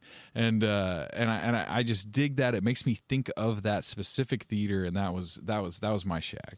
Love it. Fucking love it. Somebody, somebody local has to give me the name of the the Turlock. someone theater. will somebody on the socials, please hit me up because it's bugging me now. I, I can't want to say it was not something like Central Valley Cinema or Turlock, Turlock. was it Valley. I think it was just Valley Cinema. it might be Valley Cinema. That I sounds think it was about called right. Mervyn's adjacent It was right It was next called Mervyn's. "Get Some Taco Bell After You Watch the Movie." um, So, uh, at the risk of being kind of like you know a little overly simplistic, I think my shag here is is friendship and con- camaraderie.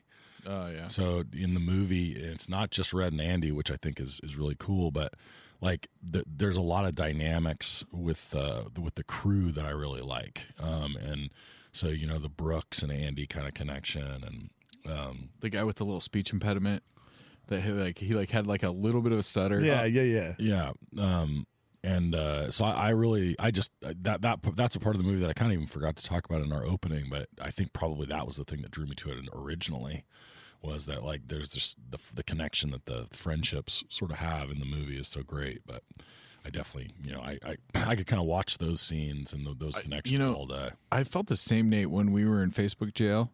Like it was really the same for me. I felt a real camaraderie with you Me guys. too. I was like, I'm just, I, if I was gonna be in Facebook prison with somebody, I just want it to be these three guys. Well, when you fought that first guy and like we all backed you up. I yeah, like it. no, it was great. It was great when I when when I dropped my soap and you guys came to my When rescue. you, you made that comment on that one page and we all jumped in with like, Oh yeah, I other forgot about comments. that. Yeah. you guys, you guys really had my back in the virtual uh, virtual world. All right, Zach, I'm going to start with you. What what do you got for a, a snag? So what do you want to take home with you? if I'm gonna snag something, it is the big like mid movie and I've talked about this so many times so it seems super reductive and dumb but like the big mid movie like emotional payoff or like or like switch of some sort and so they so they did it twice in this movie and it's one when uh when Brooks ends up killing himself and then it's two when you as the viewer and, and i mean i guess it's controversial whether or not this was like a twist to anybody but to me when i first watched this movie i remember thinking like oh like fucking maybe like oh he didn't do it like uh, you know they they kind of throw that they kind of throw that curveball at you and uh, maybe i was just naive watching it but i also remember thinking like maybe he did it, maybe he didn't. You know what I mean? Like I was kind of back and forth about it, and then they threw that kind of in the middle, and I was like, I was like, all right, this movie's this movie's got me. I want to know where I want to know where it's going to take me, and it fucking ends up taking you to a beach in uh, in Mexico with a shitty boat, and I fucking love it. I love, I love, I love, I love all that stuff. But the the mid movie like kind of uh, you know gut punch is is is going to be my snack. And sure. that saying that, what cool? How cool is it that a movie where you're in a prison for eighty percent of the movie, Yeah. for it to end on a turquoise beach in Mexico? What a perfect way to end a prison movie. La- couple of platonic bros just hugging it out on the beach, bro. Oh, bro. La- last week, Bro. I, I kind of suggested uh, a, a corny song that could have ended at the end of Hereditary when I said it could have ended with Highway Highway to Hell. I'm just thinking of Shawshank, like how how atrocious would it be if it was just all of a sudden reunited and it feels so good. That's the, that song comes on at the very end. Like, how much does it kill that scene? Oh, it's dead.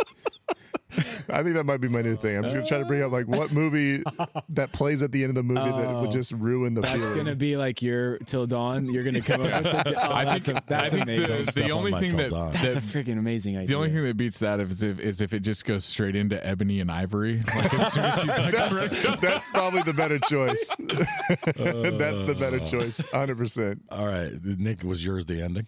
no, mine's Morgan Freeman. yeah, I'm I'm co-sign on that. So the the voiceover of Morgan Freeman after this movie, it became a thing.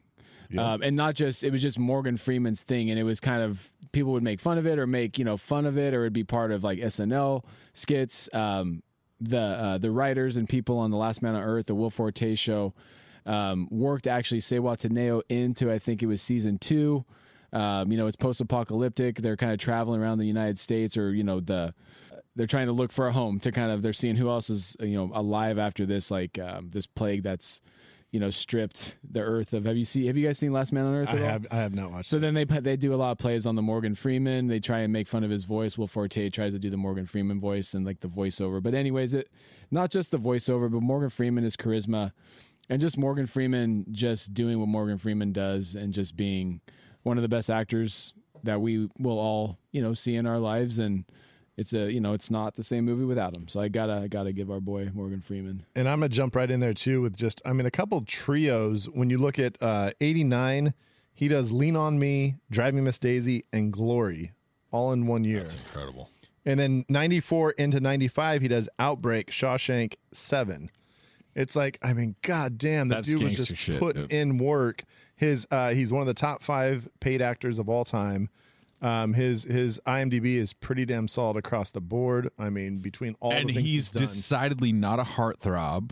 He's decidedly just an amazing actor, and he doesn't. His, he doesn't have six six pack abs, or like he doesn't might- have he like might have even like six-pack. the raw sexuality of like Denzel, who's not like the most like you know like beautiful man in the world, but he's super good looking. You know Oh, what I if mean? you Like- if you want to see the raw sexuality, you better check out when he was on Electric Company back in the early seventies, and he was uh, Easy Reader.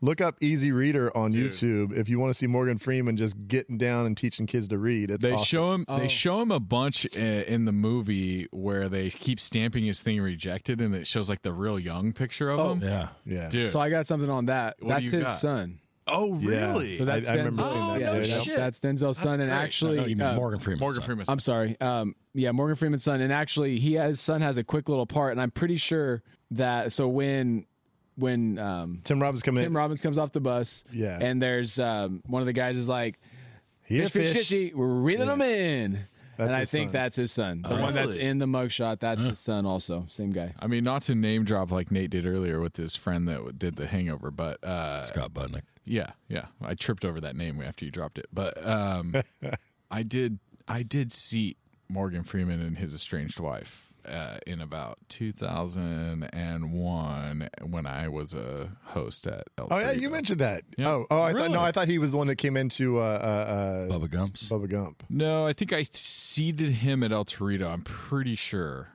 I could have that. The one in Monterey, the, the one right there. On yeah, the ocean? one, the one on. Oh, on you Cannery seated Row. him? Okay. Yeah, yeah, I was only a host. I, wa- I wasn't a server at that. Are you Did guys- you chicken you- out and talk to him like you did with the hoist and heavies guys? Are you guys still in touch or? Well, you know, usually if he needs a seat anywhere, I'm just like, hey, Morgan, just wait for me. I'll be right there. I'll get you seated, bro.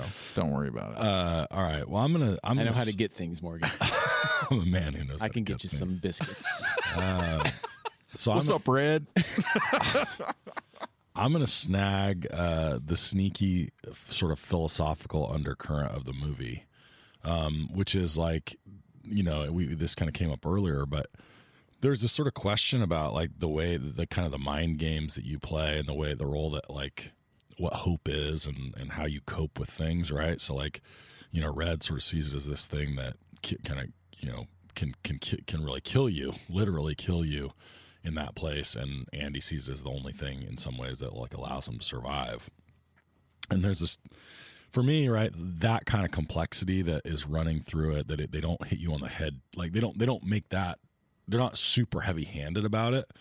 But I think that's one of the things that makes it so that I see it in different ways as I go on. Like I said, like I'd never really paid attention until now, and partly it's because you know where you are in your life. But like the idea that for Andy, it's not just about some like you know far off hope. It's like I have to keep doing these things that allow me to feel like I'm moving forward in a productive and meaningful way, even if in the end it doesn't amount amount to anything, right? So for Andy, the hope is living. I mean, that's Living. living, to him. That's but what's It's- the point of living without hope? Totally, and I think you know the get busy living or get busy dying thing is is like it, it it gets portrayed as though like there's this moment, this break point where like okay now it's time to get busy living, but I think Andy in some ways is talking about the fact that like he figured out a long time ago he had to live in prison in, in a way that like made it okay for him, Yeah. and uh, that was something I, I I just really love about the movie. it's like Nate, like you know that like eventually like you have the hope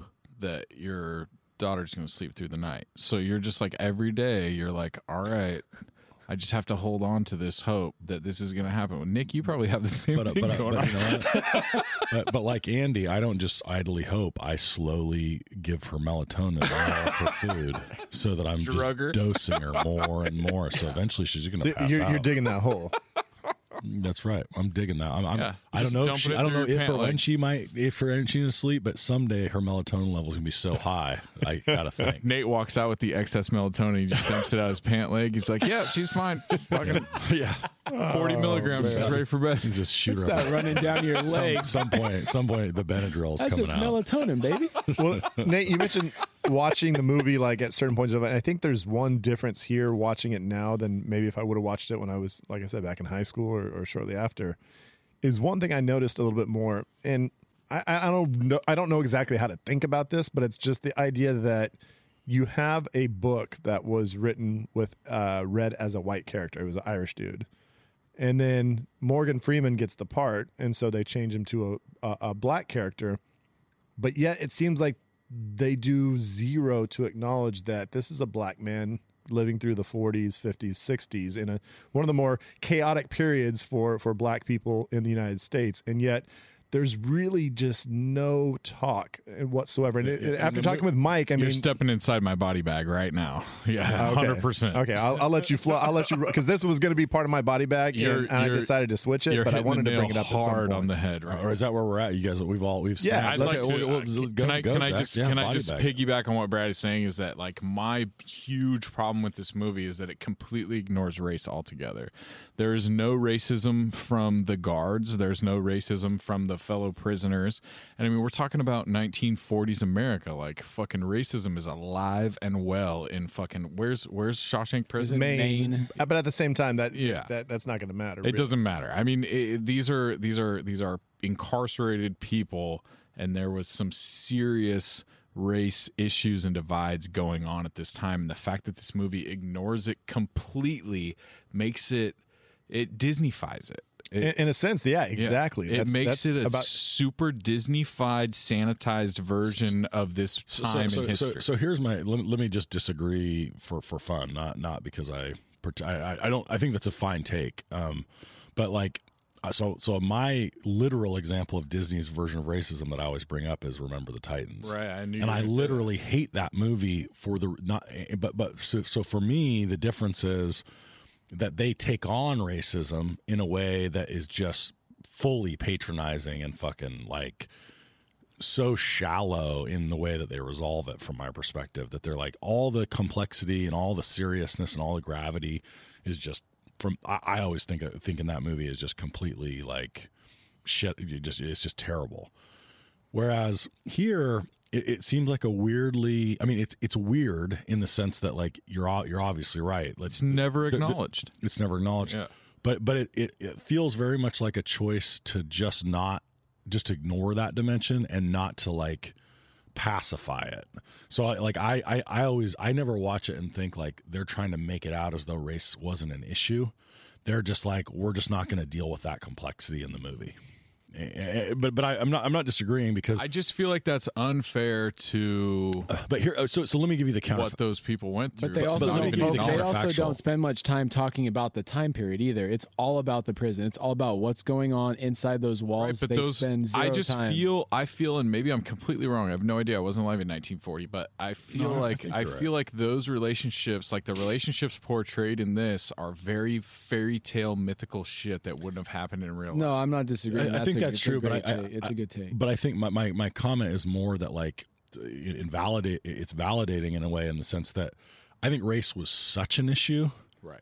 that it would if a you deal if you deal with decision. it, It if- if overtakes you- the story. It completely. Yes, I like, agree. If you deal with it, you either deal with it half-ass and poorly, Right. or you can't even see anything else.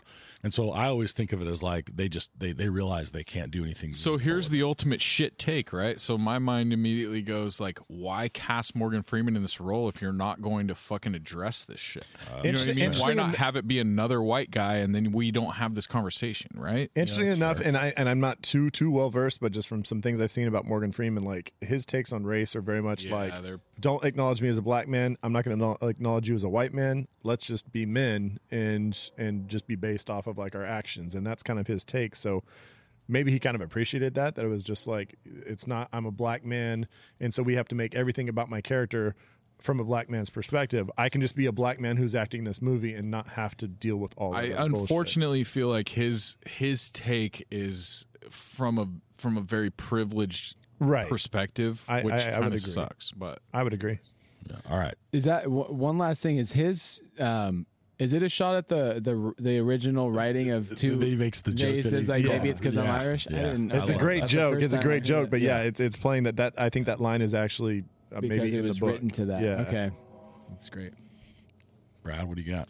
Uh, my body bag, and, and this is again, I mentioned earlier that there's maybe one reason that I, I don't, I'm not like super gushing on this movie. I really don't like Tim Robbins as an actor. Oh, wow, I've never liked Tim Robbins, and I think a lot of it stems from how he Duke throws a baseball in Duke Bull Durham. LaLoosh. Nuke, Le- Duke, Nuke, Nuke- Nuke LaLoosh. the fact that he can't throw a baseball really bothers me, and he's it, like six five. I know, and it's just like that. That for some reason really always angered me. I was like, how did they get a guy that is supposed to be this ace, up and coming pitcher, and he cannot throw a baseball? Like that's that's pathetic. But I will say this: there's not been many movies when Tim Robbins has been. in. I'm like, oh shit, Tim Robbins, is in it? I got to go see this. Like, I'm never feeling like that. He does a, a good job in this movie, but he's very just Tim Robbins. I've seen him. Uh, the, the couple things I could mention that I, I liked him in. He's uh, pretty funny in Martin Lawrence. Nothing to lose. I, I, I do like that. That's a pretty silly comedy. He does a good job in that. And then um, uh, High Fidelity. I kind of like his his goofy, Yeah. like aloof character in High Fidelity. But other than that, I'm just he's never blown me away with his acting so, chops. So I don't disagree with that general take, but I think he's perfect in this role. So like like I, I think that's right, but maybe this is just his wheelhouse. I'm not sure that like there's a ton of other stuff. I I. I I love him in this role, and like for me, Tim Robbins is Andy. So, like you know, in some ways, Exactly. like- I think See, I that's think the when thing. you I've say seen a him in Tim so many Robbins other role. things. I think this is the Tim Robbins role, right? right. And the other thing is, is like I like him. The I like everything he does in this movie, except when he goes to the hole and like he comes out and he's supposed to be like and like he, A- a the little too director much of a shell. Yeah, the director obviously told him like you've been changed, like you need to be different. You know what I mean? Like I I didn't love that what he did with that part of it, but besides that, I thought he was really good. Nikki. Um, just the fact that we talked about like the really tight knit group of friends, and that uh, I would have been nice to have seen like maybe Morgan Freeman have another almost like a goodbye interaction because obviously they weren't going to have that with Tim oh, Robbins. Oh yeah, He you're was right. out. He kind of just leaves the prison just and never says goodbye and, to like, anybody. And you've been with those guys the entire movie, and you like the interactions. It would have been nice to have just had a little something, not too much, but a little interaction with the friends. I mean, maybe that's the trust thing that I mean, Mike was kind of talking Yeah, about. It's like it's, that's what it's more you're about. you're here as a use to me, and then if he says I'm going to be breaking out, they're like, "Fuck Like, you, I'm you're out. not." Like, yeah. But you're saying that who? But I, you're saying Morgan Freeman's. You're saying Red's character didn't have a goodbye. He Yeah, never says Reds. goodbye to all those Oh, I'm guys. sorry. I thought you were made- talking- okay, I No, got I'm you. Saying it would have made more sense for them to have at least working some type of a goodbye. But like, Yeah. like Brad's saying, um, well, never mind. We might. We'll find out. Uh, oh no, our guest was already on. Um, yeah. Yeah, sorry, time. I had a. I had a. Time is a flat circle. I had a Christopher Nolan moment. Uh, Um, yeah, like he said, like when you're ready to get out, like no, I'm out, and like Yeah. maybe I'll see you outside. Even a not. guy like Red who's not stoked to get out, like right, like Yeah. he. I mean, that's weird. That's kind of a weird. it's a long time. It's just a weird with- dynamic. I mean, how dudes. long was Red in prison? Like He gets 30? out- thirty years. I think it was thirty, Yeah. right around That's thirty. so fucking wild. Um, so I, no surprise I don't have a whole lot of like serious body bags here because I, for me, it's pretty darn close to a perfect movie. But the thing that just, there's a little stretch that distracts me, um, and and they're like real little plausibility things. So, like, there's no way that Tim that the, the warden suit fits Tim Tim Robbins No. he's, he was Eight like- inches it- taller They than would look like capris on him. um, even even allowing for like so, him like somehow like you know just undo the hem or something. I don't buy. it. I, I saw something about the, the heights that Tim Robbins six five and that dude's six two, so it's not 6'2", that- really? Oh, really? not that different. I didn't realize he but was they that close. but they constantly film him a little bit like in different Yeah. angles Here to like make him yeah. Can So- we say how fucking evil that dude is? Like, I don't think we've addressed terrible. that. I fucking hate him so much. see that threw me for a loop because he starts off as kind of like uh, somewhat kind, like he's not. He's I mean he's kind of a dick about Bible and stuff, but he he he, he seems to be reasonable yeah. until all of a sudden you start getting all until the shit he tells do. him what's he say? What's he say? You're being obtuse. He fucking yeah. makes Or a am I turn being right there. He makes a turn when he calls him Oh, yeah. obtuse. But but in some He ways I gets love it because it's like you get you turned. Yeah. straight turned. So so that part and then Brad kind of made a reference to it, but the um I, I guess it's plausible that he saw that he chose the night partly because he knew the thunderstorm was coming. No. But I'm like, wait a minute, that's convenient. And then does he really break that pipe on like the third try with that rock? And then and then the, What, the, what the holes all of a sudden made like way Like, bigger. exactly. So like he like breaks the pipe and all of a sudden he can fit through the hole. I'm like, wait, what?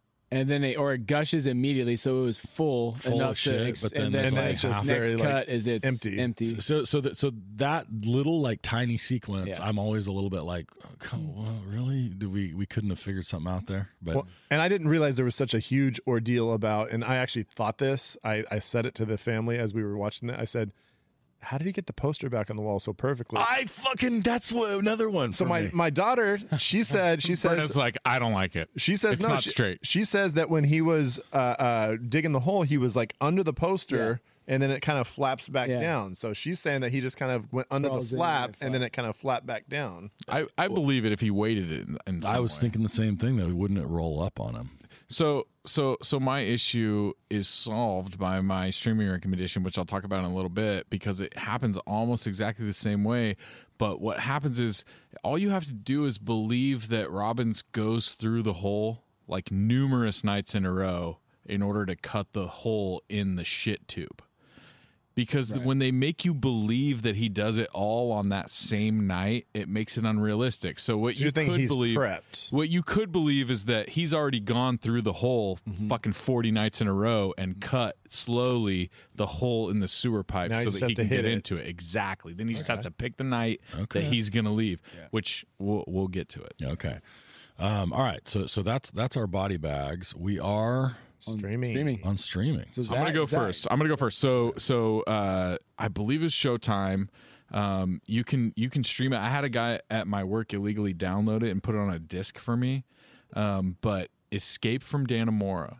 So this is a series Ben about Stiller series, right? Ben Stiller directed, which is like burying the lead because the direction of this and the acting and everything about this is fucking perfect, you guys. Like I've already recommended it once on one of our earlier ones, but dude, it is so unreal the tightness of the story. I believe it's 8 episodes. It's a true story.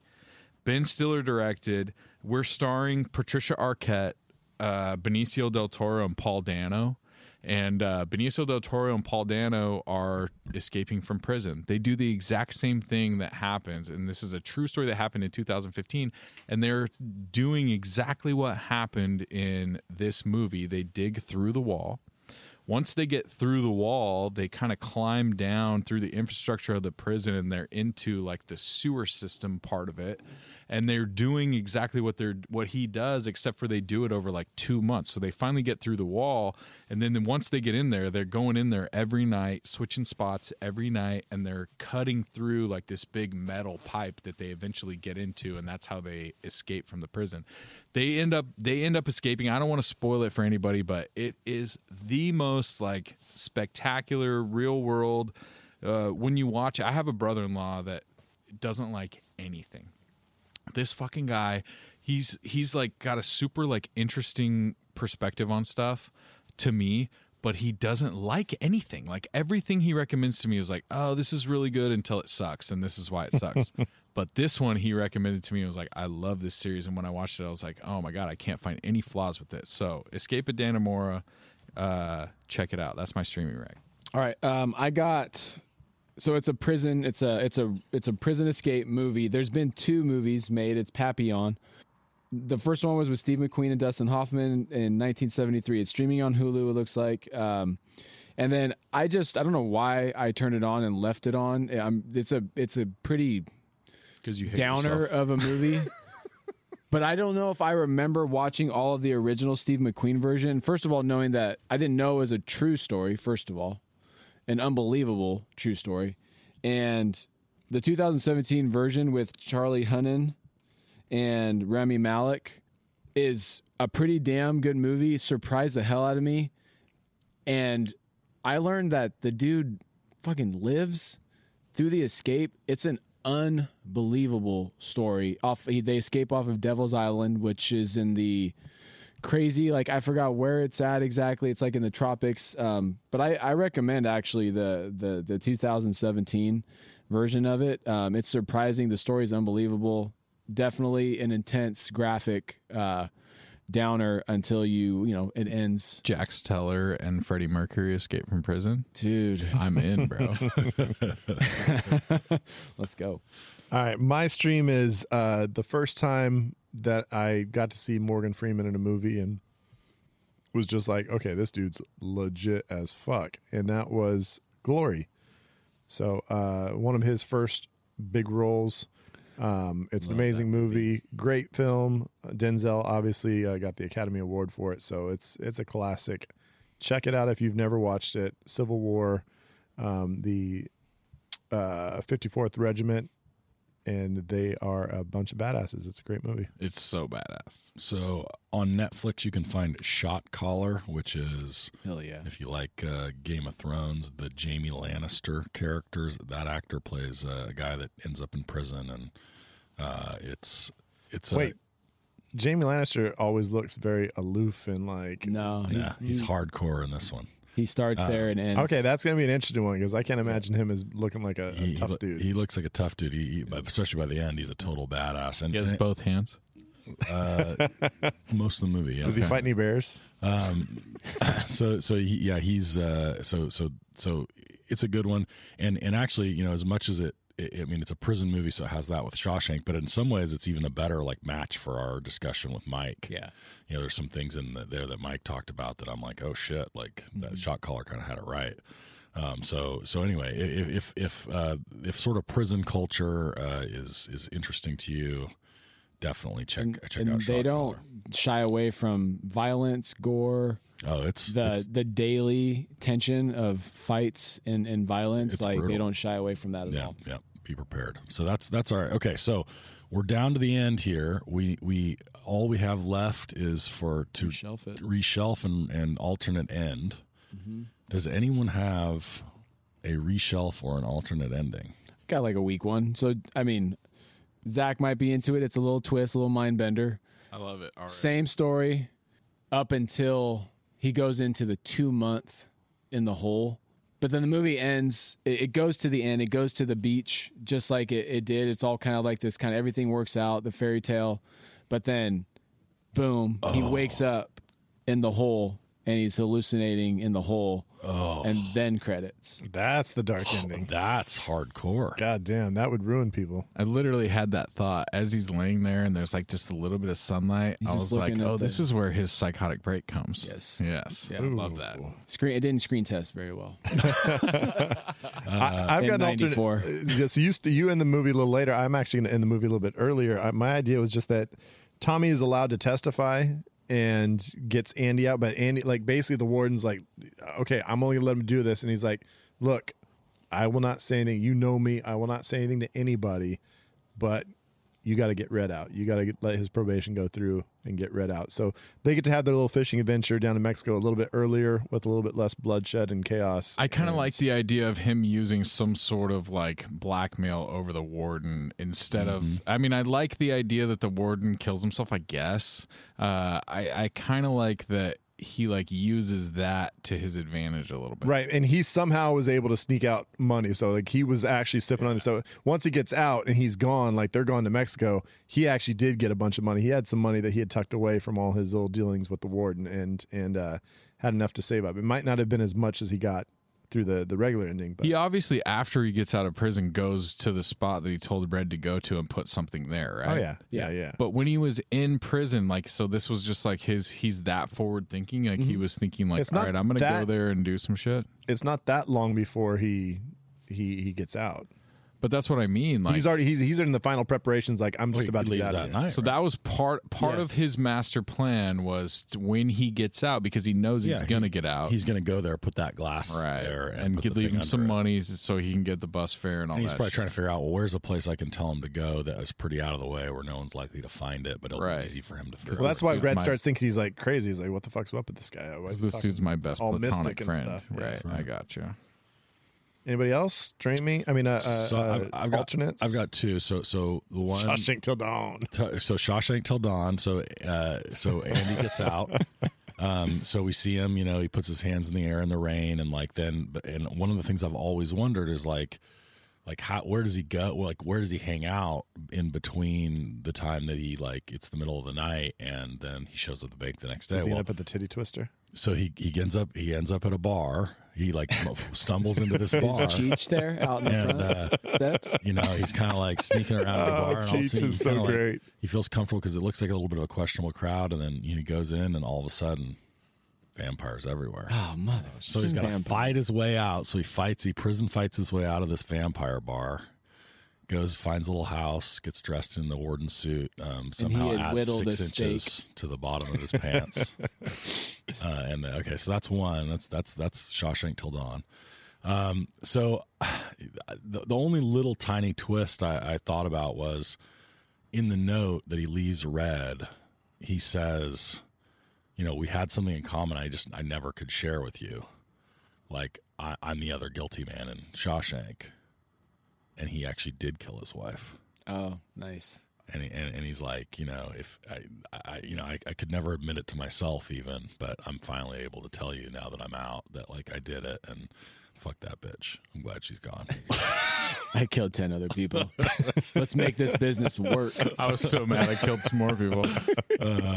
Let's go out on this boat. so that's those are my alternate. So I, I already alluded to my alternate ending earlier, and I, it, my alternate ending is simply that uh, Andy Dufresne buys a real boat that actually goes in the ocean that doesn't need a a bunch of motor and sanding and, fucking. He's like doing his best Danielson impression on it, and he's like fucking open, fucking chested T-shirt, and he's just like fucking wax on, wax off. We're gonna fucking make the shit. And when when I'm Morgan Freeman, if I show up, I'm like, bro, what the fuck? I have to do work now. Like I actually have to Yeah. work for this He shit. ain't even to waxing, man. He's like, he's you know, he's trying to just He's like chip- to- scrape the paint. yeah, off. Yeah, straight. I mean Morgan Freeman shows up and he just wants to fuck, dude. I mean, really? Are we being serious?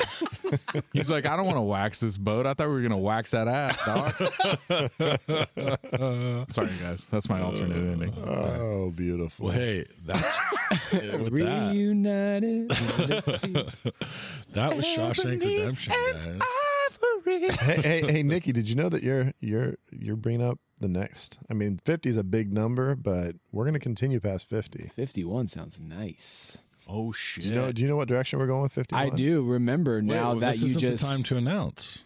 It's not. This is episode forty nine. we can't talk about it yet. We got to talk I about that on the that's a- Drizzaf in the future. There's a draft. Cliffhanger starring Sylvester Stallone. there's a there's a draft that I'm I about. forget. to, We're on episode forty nine right now. We haven't even got to episode fifty. episode fifty coming out. on Brad's going on 49. Yeah. So so that was Shawshank Redemption. Uh, tell your friends. Tell your enemies. But just the important part is listen. Go Yeah, watch and it. Chances go watch are the movie. that none of them are like Brad. They've already seen it. So just tell them to Yeah. go watch it again. And tell them to listen to the pod. And folks, Um, just just think about this podcast. I mean, we, we're we're talking movies, but you're also going to get some interesting guests. You're going to get some some interesting people giving some some unique perspectives on things that maybe you have no uh, experience with. So yeah, that's like, what we're like doing. Whether or not Brad would make it in prison, he wouldn't. Um, so I'm actually disappointed. I thought I would make it. I, I really did. I was like, man, I'm gonna be the toughest prison guy, and then fucking turns out I'm just a bitch. Mike just immediately. God, he points looked right at me in the eyes and was like, guys "You would get fucked." I'm like, And no cheers, "God no damn cheers. So you're like, God damn, why am I out here? Um, all right. Well, that's that's Shawshank. So on Thursday, you're going to get episode 50, and that is going to be our draft of the most memorable jail or prison scenes in movies. And that's gonna uh, be that's gonna be judged by a, a guy who's done a lot of hard time. It's fitting. it's fitting that we have Scotch Beck on both because he's been here since the beginning uh, with BVK. So 50, it's appropriate that he's our guest judge. But yeah, also because he's done. He, he Scotch. He's been in the clink a fair bit. I think. Yeah, fresh life. off a fucking adventure in Vegas. I can't wait to talk I- to him. well, yeah, the BVK, the, the IPA release. He he went to jail that night. Oh well, yeah. That, That was a little out of control. uh, he still hasn't gone to trial about that. We can't. Talk about that. That's true. We shouldn't talk. Val warrants. allegedly allegedly okay all right so we will see you guys on thursday thanks for uh checking in thanks for being here with me for my favorite movie i i, I may not be back this might be it for me but, You did uh, great, we'll Nate. see. see you Way to go out on top. Bye bye.